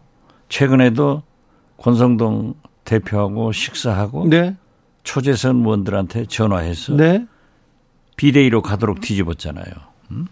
그 다음에 용산 이전비. 예. 500억 정도 들어갔다가 있다가 300억이 더 든다는 거 아니에요. 네. 그런데 그것도 부처에서 자발적으로 했다? 자발적은 아니겠죠. 그것은 아니겠죠. 네, 막 급, 그, 그 다음에 급식비도 있던데. 취임식 초청장 관계. 예. 김건희 여사. 네. 장모님. 네. 수사하는 사람들, 관계 있는 사람들 그다 경찰이 하더라고요. 그런데 초청장 없애버려 아니 초청장 명단 없앴다. 예. 남았잖아요. 네. 그것도 거짓말 아니에요. 저 대통령실이. 그리고 김건희 여사 보석 장신구. 예. 아, 6,200만 원짜리 또 다른 거 김건희 여사가 원장님 부자. 원장님은 그냥 괜찮다. 아, 그 정도 찰 수 있다 이렇게 얘기하셨다. 아, 부자 아니에요. 네, 네. 어? 어뭐 부자면은 네. 샀죠. 네. 샀는데 그걸 왜 그렇게 스페인에서 빌렸다. 한국에서 빌렸다. 이렇게 하니까 총체적으로 믿을 수가 없어요. 자, 예. 보십시오. 예. 전직 국정원장 두 사람을 검찰에 고발하면서 네. 현 국정원장이 정보위에 나와서 예. 대통령에게 대면 보고를 했고 네, 승인을. 승인을 받았다. 네. 그런데 제1야당 여소야대 전국에 거의 3분의 2 의석을 가지고 있는 이재명 대표 당신하고 전화하면서 곧 만나자 민생하자 이렇게 했는데 과연 보고를 하지 않았을까? 신문 꼼꼼히 안 봐서 몰랐을까? 저는 안 믿어요. 이 정도 전국에 파란을 일으킬 사안인데 모르고 있었다는 것도 조금 글쎄요. 음. 저는 사실 말이죠. 뭐 전쟁은 시작된 거예요. 아 그렇습니까? 음, 그런데 민주당이 전 전통적으로요 탄압받고 걸어온 싸움은 잘합니다. 그래요? 네. 이재명 대표도 저게 쌈쟁이 아니에요. 네. 잘할 거예요. 네. 네. 그러니까 이미 박홍근 대표나 정청래 최고위원 등은 초석을 깔아놓잖아요. 네. 김건희 여사의 특검, 네. 국정조사, 네. 뭐 장모, 예. 공사 예. 다 걸어놓잖아요. 네.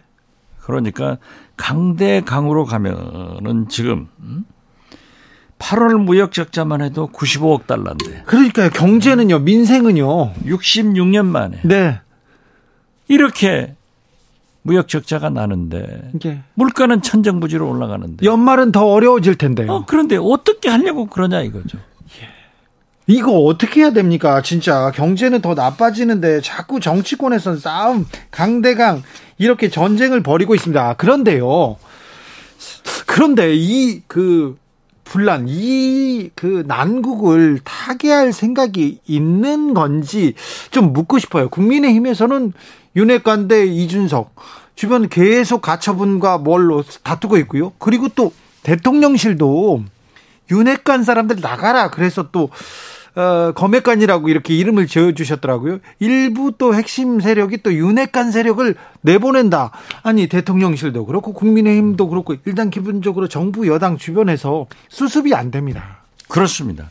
지금 바로 지적하신 윤핵관들이 장악했던 청와대 비서관 행정관들을 네.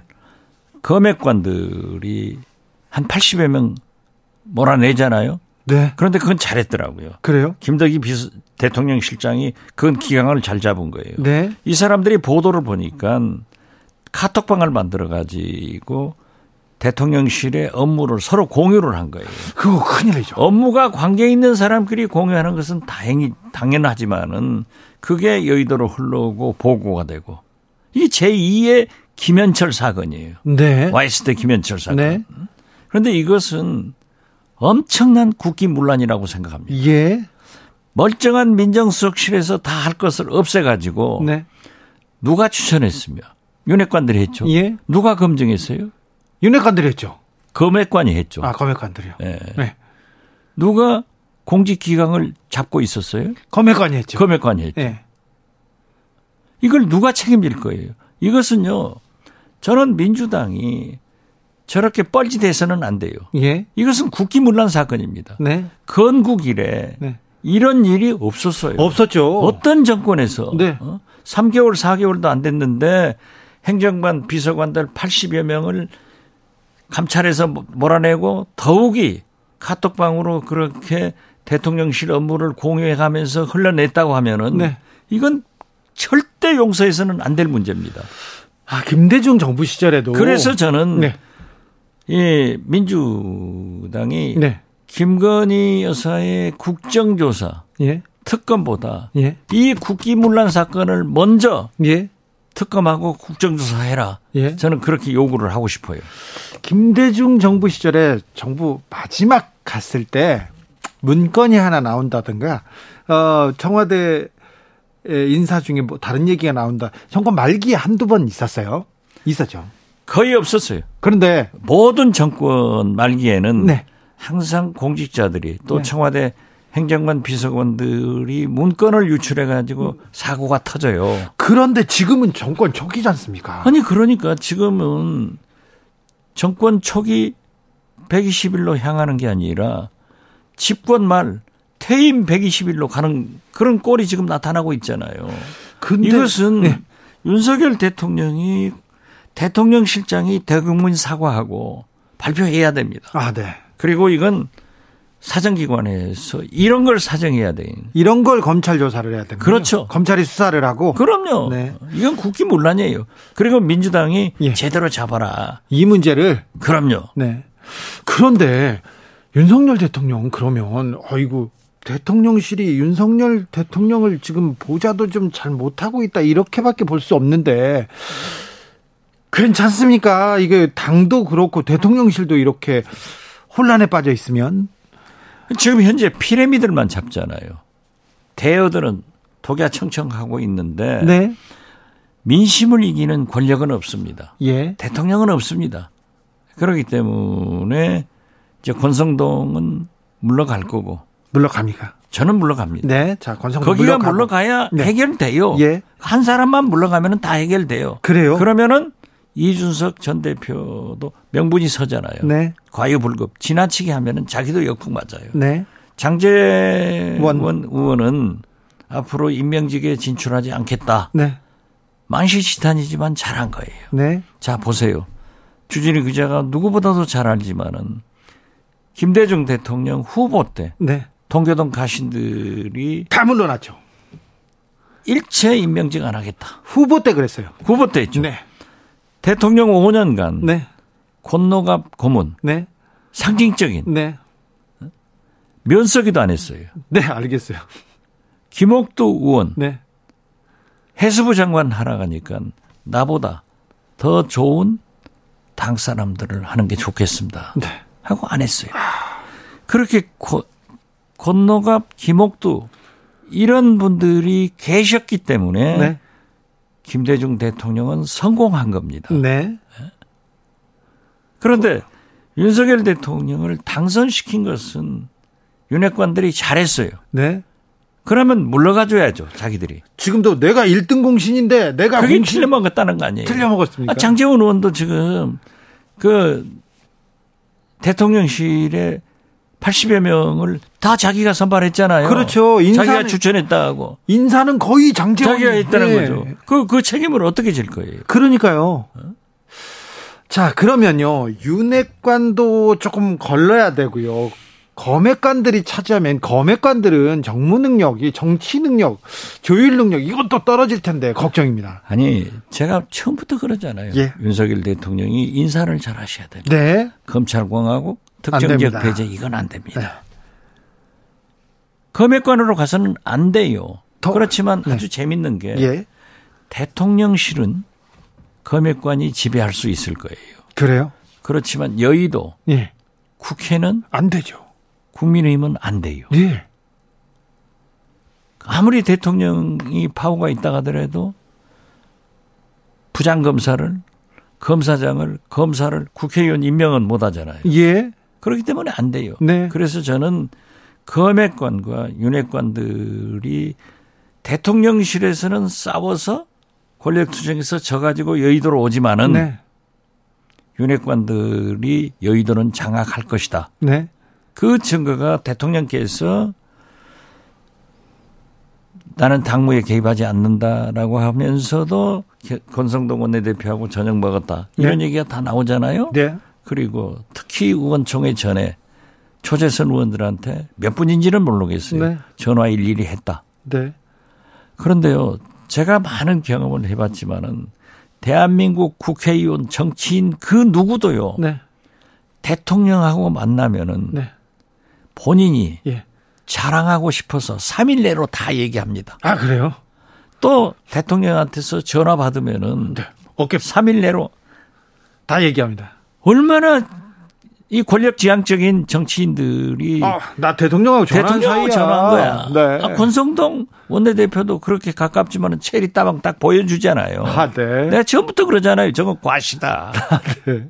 내가 당내에서 비판받지만은 나는 이렇게 견고하게 대통령과 관계가 있다 하는 거예요. 그러니까 그 사실들이 다 밝혀지잖아요.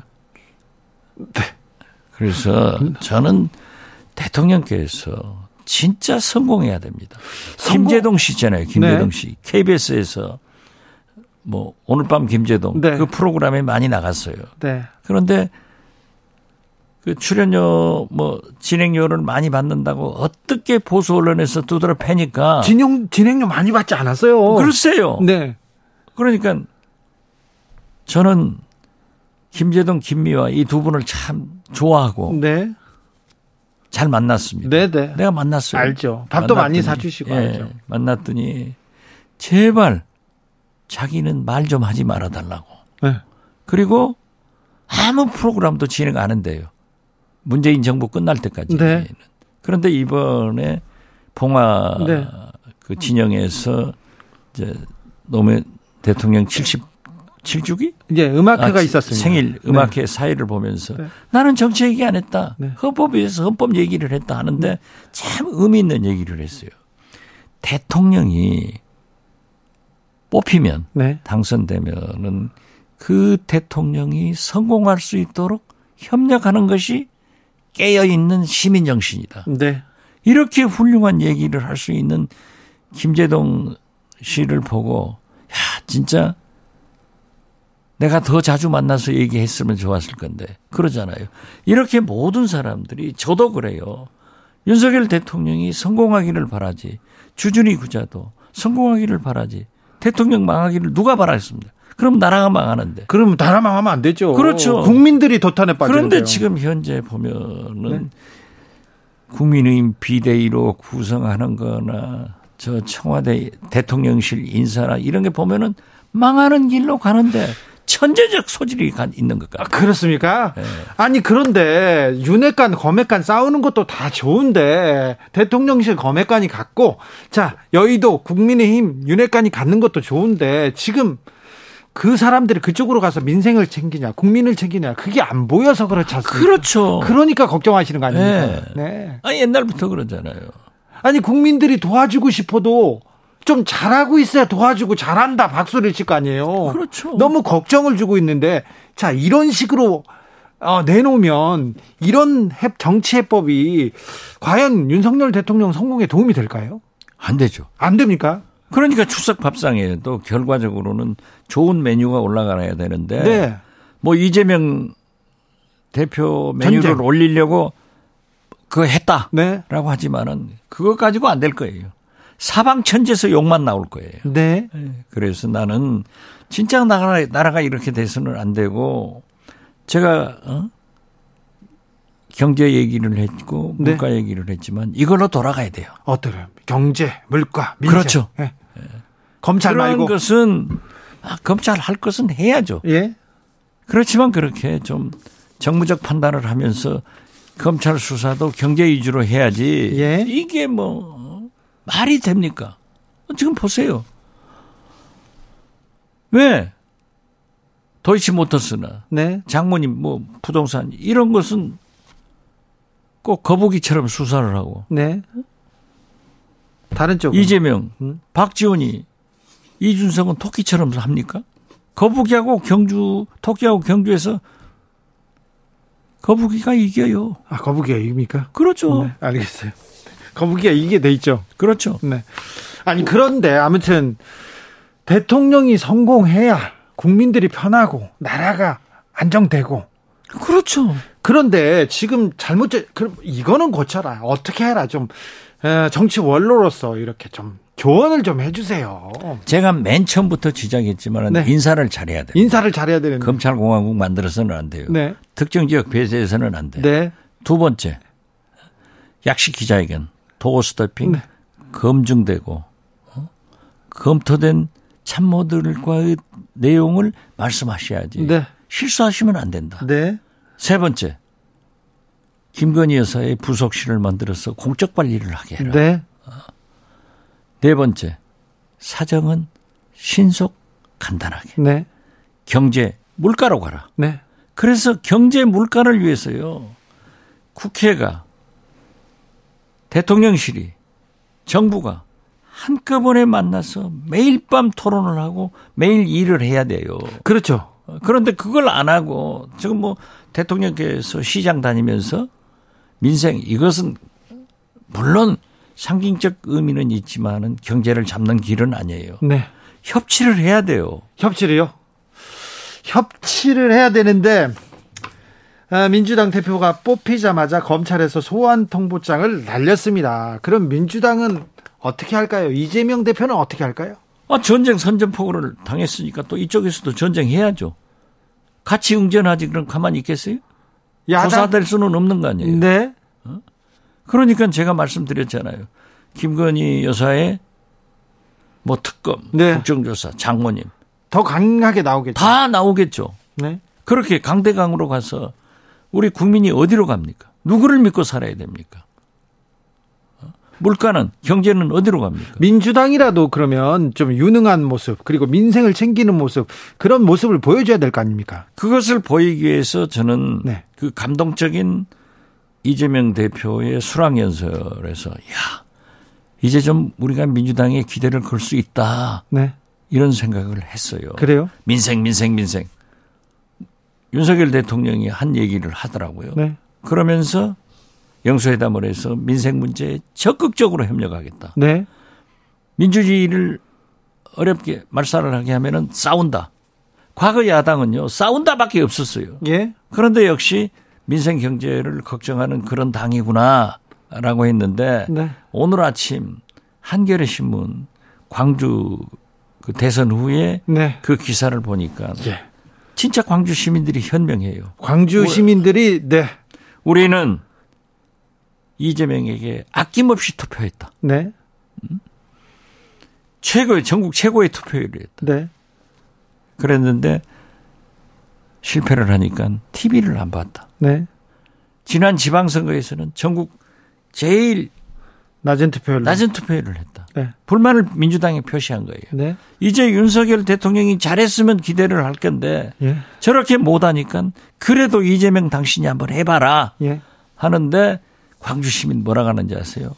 과거처럼 싸우라. 윤석열 뭐 발목 잡아라 이거 아니에요. 민생 경제 개혁을 위해서 화끈하게 한번 해봐라. 네. 이거예요. 네. 그런데 국민도 모두가 아는 민생 경제 물가 문제를 왜 대통령만 모르시고 다른 길로 가냐 이거예요. 말로는 그렇게 민생 경제 한장하면서 네. 이게 지금 싸움할 때 전쟁할 때가 아니에요. 이재명 대표는 지금 어떻게 해서 민심을 얻어야 됩니까? 이재명 대표는 지금 자기가 수락 연설 한 대로 해야 돼요. 네. 민생 민생 민생. 그리고 민생 경제를 위해서 그래도 윤석열 대통령과 협력을 하고 안 되는 것은 생명을 걸고 싸워줘야 돼요. 그래요? 그렇죠. 야당이 싸우기 위해서 있는 건데 네. 반대하기 위해서 있는 건데 네. 잘못되는 것은 잡아야죠. 그렇습니까? 네. 아 그러면 올해는 올해 말에 이게 전국 이 전쟁 포화 속에서 살아야 되는 건가요? 민생은 어떻게 되고 경제는 어떻게 될지 참 이게 걱정입니다. 누구도 모르죠. 그 해결은 네. 윤석열 대통령께서 잘 생각해서 인사, 네. 당신의 말씀, 영부인의 공적 관리, 그리고 사장은 짧게 간단하게 네. 민생 경제로 가자. 기본으로 돌아가서 그러면 된다 이거죠. 이 꼬이고 꼬인 이 실타래를 풀 사람은 대통령이 대통령밖에 없어요. 네. 지금 현재는. 네. 왜냐하면 민주당은 하겠다고 나섰잖아요. 네. 그리고 민주당의 본사인 광주 시민들이 그러한 얘기를 하는 것은 야, 진짜 우리가 이 어려움 속에서도 희망을 본다. 저는 그렇게 느꼈습니다. 알겠습니다. 여기까지 들을까요? 네. 네. 추석 잘 보내십시오. 예. 네. 정치 맛집 박지원 전 국정원장이었습니다. 감사합니다. 네, 감사합니다.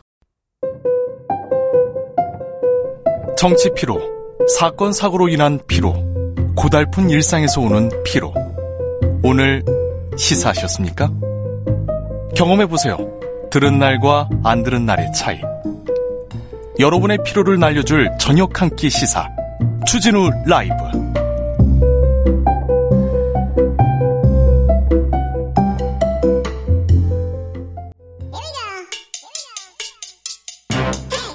뉴스를 향한 진지한 고민 기자들의 수다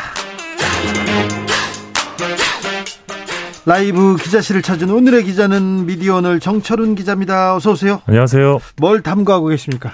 요즘이요? 네. 아, 탐구할 게 너무 많은데 요즘 알겠습니다. 많이 게을러져 가지고. 알겠어요. 네. 어떤 이야기로 가 볼까요? 네, 그 국민 10명 중에 6명은 네. 어, 가장 신뢰하는 언론인이 누구냐라고 물었을 때 네. 없다, 모른다 이런 답을 하는 것으로 나타났습니다. 예. 어, 시사인이 매년 실시하는 대한민국 신뢰도 조사 결과인데요. 네. 일단 가장 신뢰하는 언론 매체로는 KBS가 꼽혔고요. 가장 신뢰하는 매체는 KBS. 예, 가장 불신하는 매체로는 조선일보가 꼽혔는데 네. 어, 10명 중 6명은 가장 신뢰하는 언론인이 없다. 이렇게 응답을 했습니다. 신뢰하는 언론인이 없다. 언론이 신뢰받고 있지 않다. 이런 얘기로도 들립니다. 예, 일단 언론 매체 순위를 보면 네. KBS, MBC, JTBC 순위였는데 네. 어, 가장 불신하는 언론 매체는 이제 조선일보, MBC, TV조선 순이었습니다. 이 조사가 생긴 이래 조선일보가 지금 불신하는 언론 매체 1위는 항상 하고 있는 걸로 제가 네, 기억하고 맞습니다. 있습니다. 늘 1위이고요. 예. 신문 매체로 가면 한겨레 조선일보 응답률이 조금 높았는데 네. 모른다는 응답도 50.9%로 절반이 넘습니다. 네, 조선일보 신뢰한다는 사람들도 많습니다. 네, 그런데... 한겨레 조선일보 좀 비슷한 볼륨인데. 네. 어, 그리고 가장 신뢰하는 방송 매체는 KBS, MBC, JTBC 예. 순이었고요. 예. 어, 근데 흥미로운 거는 MBC의 경우는 민주당 지지층, JTBC는 정의당 지지층, TV조선은 국민의힘 지지층에서 상대적으로 응답률이 높았다고 합니다. MBC는 민주당 지지층, TV조선은 국민의힘 지지층. 네. 맞습니다. 네. 어, 가장 신뢰하는 언론인으로는 손석희 JTBC 특파원이 꼽혔는데요. 계속해서 1등 하고 있습니다. 예, 어, 조사가 시작된 이래로 16년 연속 1위인데 네. 어, 이게 사실 근데 큰 의미는 지금 없는 상황입니다. 지금 퍼센테이지가 응답률이 11.3%가 나왔는데 어, 중요한 거는 신뢰하는 언론인이 없다, 네. 모른다 이렇게 응답하지 않은 비율이 59.5%로 네, 이 부분을 예, 우리는 좀, 좀 주목해야 될 것 같습니다. 예, 작년보다 높아진 수치인데요. 네. 그러니까 신뢰하는 언론이 누구냐라고 했을 때 떠올리지 못한다는 건데요. 네. 진행자께서 보시기에 이유가 어디에 있다고 보시는지. 뭐 언론이 불신 받고 있다 얘기도 하고 저도 좀 부끄럽고 그러네요. 어 원래 이게 또 보면 순위권에 네. 있는 사람들이 이제 김어준 총수 5.7%, 네. 유시민 전 이사장 2.7% 그리고 유재석 씨 2.1%뭐 이렇게 나오거든요. 네. 유재석 씨 같은 경우는 유키즈가 올해 상반기에 윤석열 대통령 당선인 출연 논란이 있었는데 요게 좀 그 순위 하락에 영향을 준 것 같습니다. 작년에는 2위였는데 네. 이번에 순위가 좀 떨어졌고요. 여론조사 개요 말씀해 주십시오. 네, 시사인과 케이스텐 리서치가 8월 19일부터 21일까지 성인 1,005명 1,005명을 대상으로 진행했고요. 표본 오차는 플러스 마이너스 3.1% 포인트입니다. 네. 어, 전 여기서 하나 조금 더 꼬집자면 가장 신뢰하는 언론이 순위권에 현직 기자가 없다. 네. 요것도 좀 한번 지적을 해보고 싶네요. 알겠어요. 한때 저... 현직 기자가 한 분 계셨는데. 네. 네. 저 그만 보세요. 네. 네. 시사인 주진우 기자가 있었는데 네. 좀 분발하셔야 될 것 같아요. 아니요, KBS에서 네. 지금 열심히 하고 있는데, 네. 아, 열심히 하고 있는데 잘 들, 듣는 분들이 여기 조사를 했어야 되는데 시사인 조사를 좀 더 잘했었는데 자세한 내용은 중앙선거 여론조사 심의위원회 네. 홈페이지 참고하시면 됩니다. 다음으로 만나볼 이야기는요. 네, 한겨레가 지난 4월에 기사를 하나 씁니다. 네. 윤석열 당선자 쪽에서 대통령 관절을 애초 지목한 곳에서 이 옮기거든요. 그렇죠. 육, 육군 참모총장 공간에서 외교장관 공간으로 바꿨는데 갑작스레 바뀌었죠. 예, 이게 김건희 씨의 외교장관 공간 방문이 결정적 영향을 끼친 것 아니냐 이런 보도를 합니다. 네. 어, 그 당시 보도를 보면 이제 김건희 여사가 외교장관 공간을 둘러보면서 여기가 마음에 들어 이런 말을 했다는 거죠. 네. 어, 근데 이 보도를 한 한겨레 기자가 최근 이제 고발이 됩니다. 예. 고발장에 따르면 당시 보도 내용이 김건희 씨를 비방할 목적으로 허위 사실을 공표했다. 요, 요 내용인데요. 네. 근데 고발장을 보면 고발인이 성명불상입니다. 성명불상 고발이 가능합니까? 어, 그러니까 저도 이게 궁금한데 진행자께서 이제 기자 생활하시면서 고발 많이 당하셨을 네네. 텐데 성명불상 고, 고발인이 흔합니까? 아니요, 아니요. 보지 못했어요. 고발 누가 고발했습니까? 이렇게 뭐 물어보게 되는데 네. 고발자가 없다. 이거 참 그래서 지금 한겨레 쪽에서도 고발인이 누구냐 계속 물어보는데 이 마포 경찰서에서 답을 안 해준답니다. 아 그러면 답을 안 해주면 이거 굉장히 좀 중요한 사람이 예. 지금 고발을 직접 한 거 아닌가 그런 생각도 예, 해봅니다. 그래서 매우 이례적이라고 하고요. 예. 또 어, 이, 그래서 이제 한겨레 노조의 주장은 지금 성명불상 고발인이 국민의힘 쪽으로 알려져 있다. 네. 또 이런 주장을 합니다. 그래서 만약 사실이면 이번 형사고발은 대통령 부인을 위한 국민의힘의 대리고발이다. 이런 주장을 하고 있는데 네. 조금 더 사실 확인이 필요한 상황인 것 같긴 하고요. 네. 어, 그리고 요 사안과 관련해서 한겨레 노조는 이제 대통령 관저 이전을 인수위가 정부 부처 협의도 없이 일방적으로 진행했다는 게 이 기사의 핵심이었다. 그리고 당선자 부인은 엄연한 공인이었고 대통령 집무실 이전은 공공의 큰 관심사인데 이 보복성 형사고발로 대응한 것은 표현의 자유 위축이 우려된다. 어, 이런 입장을 밝히기도 했습니다. 김건희 여사의 외교 장관 공간 방문이 결정적 영향을 끼친 듯한 정황이 여럿 발견된다. 영향을 끼친 듯한 정황이 여러 발견된다. 이게 좀 약간 애매모호한 구절인데 이 부분을 가지고 형사처벌을 할 수 있을까요? 이 부분을 가지고 고발을 했는데 고발자 이름이 없다고요. 이건 네. 또 무슨 내용인지 좀 지켜보겠습니다. 최근 그 뭐 그 구 열린 공감 TV죠. 뭐 더 탐사 기자 PD들 뭐 자택 압수수색에 사무실 압수수색에 뭐 여러 건들이 좀 있는데 좀 하소상한 시절인 것 같습니다. 다음으로 만나볼 이야기는요? 예, 그 신문의 날에 참석했던 대통령께서 방송의 날 행사에는 불참하신다는 소식입니다. 그래요? 예, 윤석열 대통령이 2일 오늘입니다. 방송의 날 기념 행사에 불참하기로 했는데 이 불참에도 메시지가 있다고 봐야겠죠. 그렇죠. 어, 방송의 날 축하연은 역대 대통령들이 직접 참석하거나 축사를 보내는 게 관례였습니다. 김영삼, 김대중, 노무현, 이명박, 박근혜 예외가 없었는데 취임 첫 해는 가거든요. 예, 그랬습니다. 그런데 어, 참석하지 않기로 했고요. 예. 심지어 축사도 없다고 합니다. 축사도 없다고요? 예. 이거 홍보수석실에서 어떻게 보고 있는 거죠? 이거 왜 이러는 거죠? 왜 그런데 이 방송하고는 이 잘 지내겠다 일부러 잘 지내려고도 막 노력을 하는데 예. 권성동 원내대표도 방송 관련해서는 불만이 많아 보이더라고요. 예, 맞습니다. 뭐 공영방송은 뭐 노조가 장악했다는 식의 예. 허위 주장을 좀 하셨는데 네.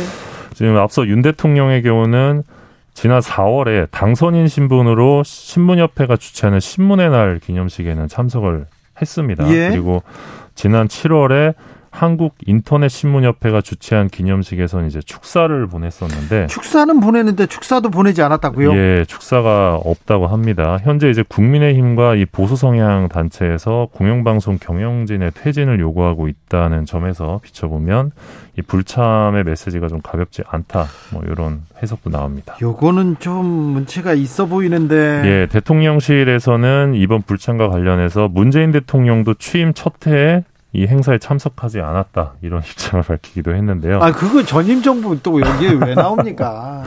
근데 이게 그 당시랑 지금이랑 또 상황이 많이 다르기 때문에 그 단순 비교하기는 좀 어렵다는 생각을 합니다. 네.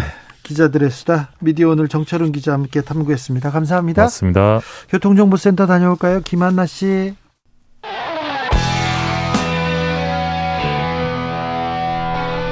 스치기만 해도 똑똑해진다.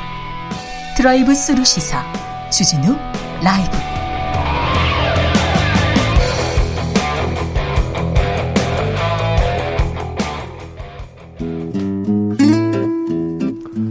현실의 불이 꺼지고 영화의 막이 오릅니다. 영화보다 더 영화 같은 현실 시작합니다. 라이너의 시사회. 영화 전문 유튜버 라이너 어서 오세요. 네 안녕하십니까. 어, 머리에 힘을 주셨어요. 어, 뭐, 왜 이렇게 멋있어요 오늘? 아 오늘 머리 하고요. 네. 또 메이크업을 한 상태입니다. 그러니까요. 왜왜 그랬어요? 오늘 여기 오기 전에 네. 그타 방송에서 네. 그 슈퍼스타 정우성 씨와 네. 같이 이렇게 방송을 하면서 네. 얼굴 대결을 펼쳤기 때문에 이거 전쟁이에요. 전쟁이에요. 그러다 감옥 가요.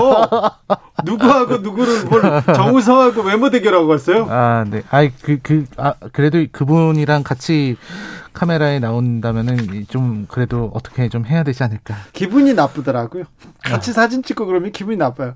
아, 정우성 씨가 인품도 훌륭하고 생각도 음. 깊고 다 어, 뭐, 좀 좋아요. 음, 음, 네, 음. 굉장히 좋은 사람이에요. 네네. 훌륭한 분인데 아주 기분이 나빠요, 사진 찍으면. 아, 저는 약간 그런 생각도 들더라고요. 네. 아, 이 참, 내가 그동안 그래도 평범하게 생겼다고 생각했는데. 네. 좀 아, 그렇지 않았군요. 아, 그렇습니까? 네, 아무튼 네. 아, 그렇게 좋은 사람은 아니다. 사진 음. 찍을 때 아, 사진 찍을 때는 네, 깊이 해야 될. 네. 네. 자, 오늘은 어떤 이야기 해볼까요? 네, 최근 나온 이슈 중에서 가장 인상적인 거는 이제 다시 살아난 론스타 이야기인 것 같아요. 네, 그렇죠. 한동훈 장관이 론스타 이야기 다시 부르짖혔죠. 이 론스타 사건이 굳이 말하자면 이 론스타라는 이 헤지펀드가 대한민국이라는 국가를 유린했던 과거의 그렇죠. 사건을 얘기를 하는 거죠. 그렇죠. 이 사건을 직접 다룬 영화도 있었습니다. 바로 네. 정지영 감독의 블랙머니인데요. 네.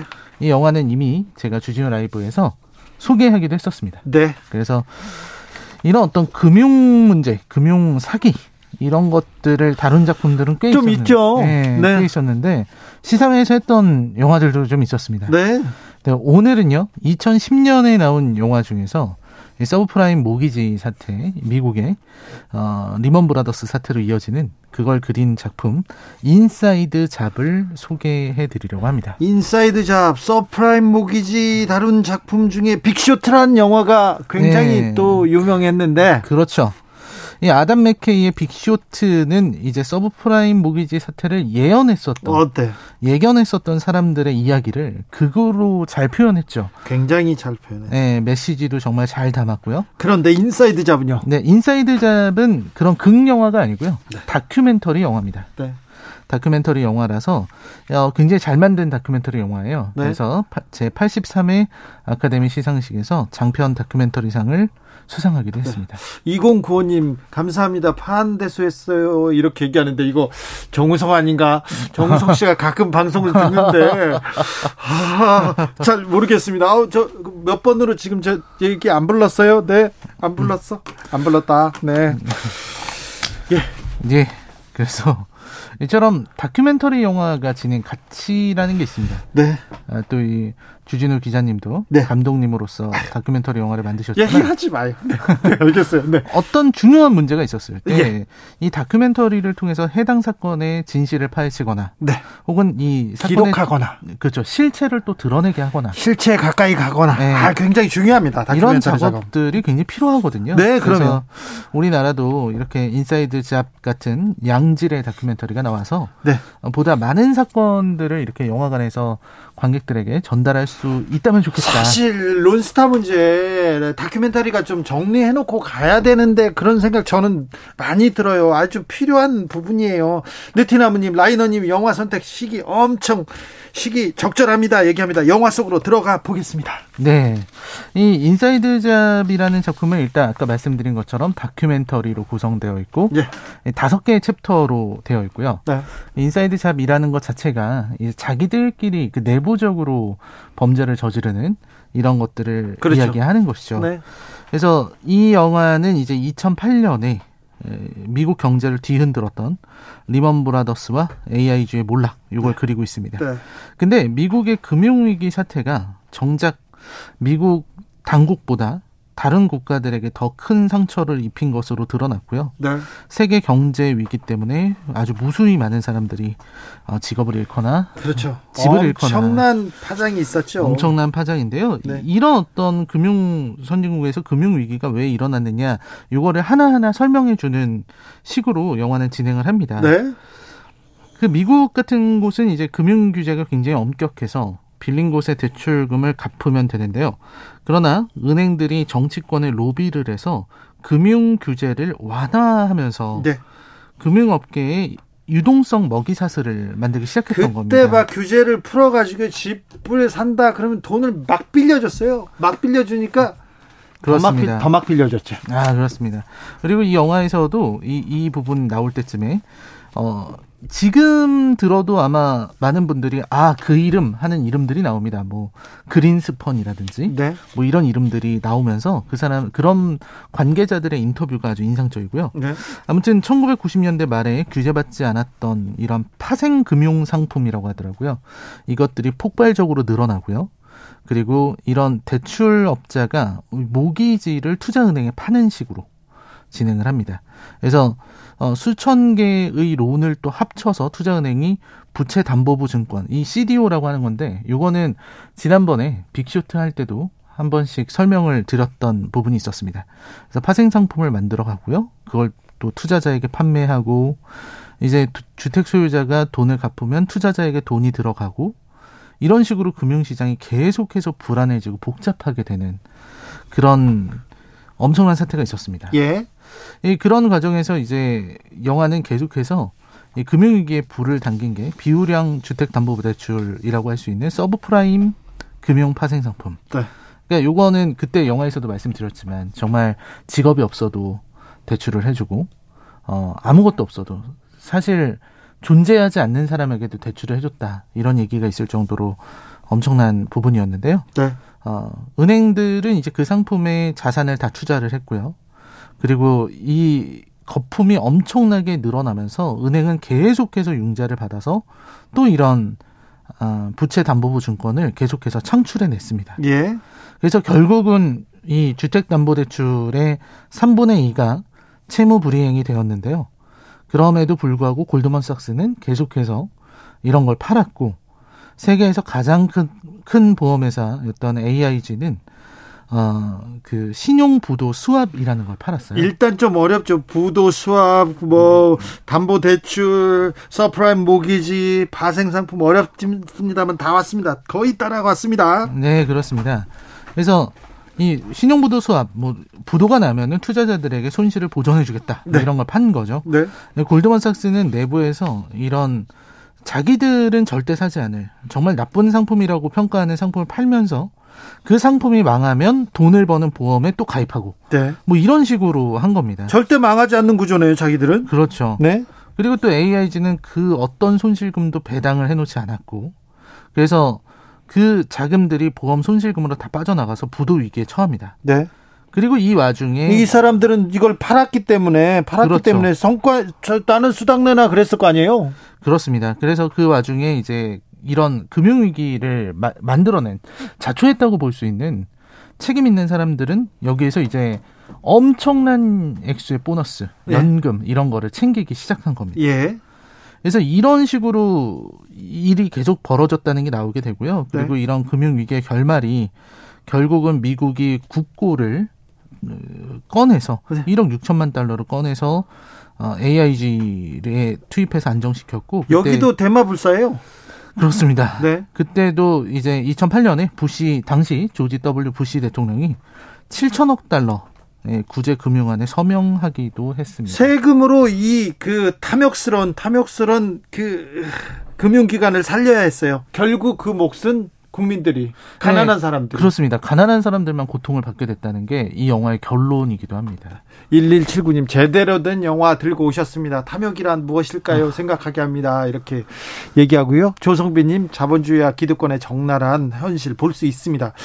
클라라님께서는요, 영화만 잘 챙겨봐도 똑똑이 되겠어요, 똑똑이. 그럼요, 주진우 라이브만 들으시면 똑똑이 됩니다, 똑똑이. 자, 똑똑히 들으세요. 이 영화 소개하는 이유는요? 아, 일단 이 영화가 굉장히 특별한 부분들이 있어요. 특별한 부분이요? 네, 첫 번째는 일반적으로 우리가 서브프라임 모기지론 이런 얘기를 들으면, 아, 이게, 어, 어떤 금융 시스템의 문제보다는 어떤 실물 경제의 위기가 오니까 금융이 흔들린다 이런 식으로 설명하는 사람들이 많았는데 처음에 그랬죠. 근데 이 다큐멘터리를 보면은 사실 이 위기를 초래한 거는 이 기관들 네. 그리고 거기에 연루된 사람들 이 사람들이 문제였다는 데 초점을 맞췄어요. 금융기관 사람들이 양심이 없으니까 신뢰가 없으니까 이런 일을 만들었죠. 자세히 보면 그렇잖아요. 네, 그렇습니다. 론스타 문제도 그래요. 음. 만약에 금융 관료들이 조금만 더 국가와 국민들을 생각했다면 고민했다면 그런 부정 불 부정적인 그 그런 아, 불법적인 일 안 했을 거 아닙니까? 그렇죠. 싸게 팔고 또 그 특혜를 주고 그것 때문에 국민들이 다 고통받습니다. 이런 실제 관계자들이 나오면서 네. 관객에게 이런 금융 위기의 원인이 사실은 되게 쉬운 거다. 네. 라는 걸 좀 알려주는 작품이기도 합니다. 예. 그래서 이 다큐멘터리에 나오는 흔히 이제 미국의 어떤 금융의 중심, 월가, 월스트리트라고 하는 곳이 엄청난 타락의 공간이라는 걸 드, 러내고 있어요. 네. 그러니까 이 금융 시스템 자체가 완전히 변질돼서 이 사실은 가난한 사람들 네. 이런 실제로 일하면서 사는 사람들을 희생해서 금융인들만 배를 채우게 만드는 그런 시스템이다라는 게 드러납니다. 그래서 이 장면들이 되게 엄청 인상적인데요. 이 금융위기가 나오고 나서 경제 대공황이 오니까 네. 서민들은 다 직업을 잃어요. 그렇죠. 그때 어떤 일이 있었냐면요. 직업을 잃어서 서민들이 텐트 치고 살고 뉴욕 밖에 네네. 쫓아나서 산에 살고 막 그런 사람들도 있었어요. 그렇습니다.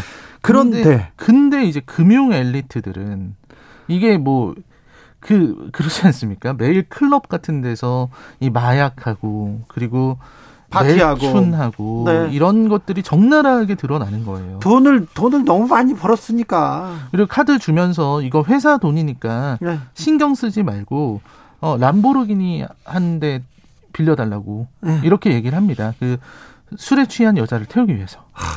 그러니까 그 그런 카드를 막 쓰고요. 그 내역을 숨기려고 그 자기가 그 매춘하는데 쓴 돈을 컴퓨터 수리비 이런 걸로 이런 명목으로 위조해서 dak성을 합니다. 그러니까 이게 타락의 끝으로 가는 거죠. 네. 그래서 이런 어떤 월가의 도덕적인 타락 이런 걸 잘 드러내고 있습니다. 마치 그, 그 울프 월스티, 월스테이트처럼요. 네. 금융 위기 때 아, 이게 금융기관의 부도덕 뭐를 해줘도 계속 얘기 나왔는데 나중에 좀 나아질 줄 알았는데 똑같더라고요. 네. 똑같아요. 돈은 또 금융에서 보고 벌고 월가에서 벌고 또 돈은 그 사람들이 쓰고 무슨 문제가 있으면 또 가난한 사람들이 쫓겨나고. 네. 이게 그리고 진짜 이 다큐멘터리의 하이라이트 가장 멋진 부분은요. 네. 그때 당시 부시 행정부 속해 있었던 관료들이 나와요. 예. 그 관료들이나 혹은 그 학자들이 나오거든요. 네. 무슨 뭐 하버드의 아주 유명하신 교수님들입니다. 그분들이 대부분 월가라든지 혹은 여기 헤지펀드들 여기로부터 돈을 받고서 논문을 써준 거예요. 논문도 써주고요. 거기 사회이사로 하고요. 네, 또, 또, 거기에 고문한다고 돈 받고요. 다 여기 사람들이 또 정계로도 가고요. 학계로도 또 보냅니다. 여기서. 그래서 이 영화에서는 그 사람들한테 네. 실제로 이걸 물어보거든요. 네. 돈 받고 논문 써주신 거 아니냐고. 예. 그리고 관료들한테도 돈 받고 이런 거 허가해주고 그런 거 아니냐. 이런 질문을 했을 때 정말 그 질문을 듣자마자 말을 이제 더듬고 예. 버벅거리고 아, 이런 이, 모습이 나옵니다. 이 우리 분노할 수밖에 없네. 그러니까 이, 자기가 어떤 그런 반박할 거리도 없고 예. 그런 게 없어서 그냥 버벅거리고요. 아니면 되, 되려 화를 냅니다. 어, 당신은 어디서 나온 사람이냐? 왜 그런 걸 물어보느냐? 이러면서 되려 화를 내는 거죠. 가습기 살균제, 아. 4대강, 론스타 문제, 이런 문제, 우리 가서 이런 거 남겨놨어야 되는데, 계속 물어보고 그랬어야 되는데, 아, 참, 네. 그렇습니다. 그래서 이 영화를 보고 있다면, 있다 보면은, 네. 론스타 때문에 이 영화를 보, 다시 보게 됐는데요. 이렇게 금융을 또 경제를 이끌어가고 있는 사람들이 이렇게까지 타락할 수 있다라는 게이 예. 영화의 저는 주제라고 봅니다. 예. 그러니까 우리나라도 다르지는 않을 것 같아요. 다르지 않죠. 얼마나 않죠. 많은 사람들이 도덕적으로 타락했고 또 무분별하게 자신의 욕심만을 추구하고 있을지 가늠이 안 됩니다. 예. 그래서 그걸 경계하는 거.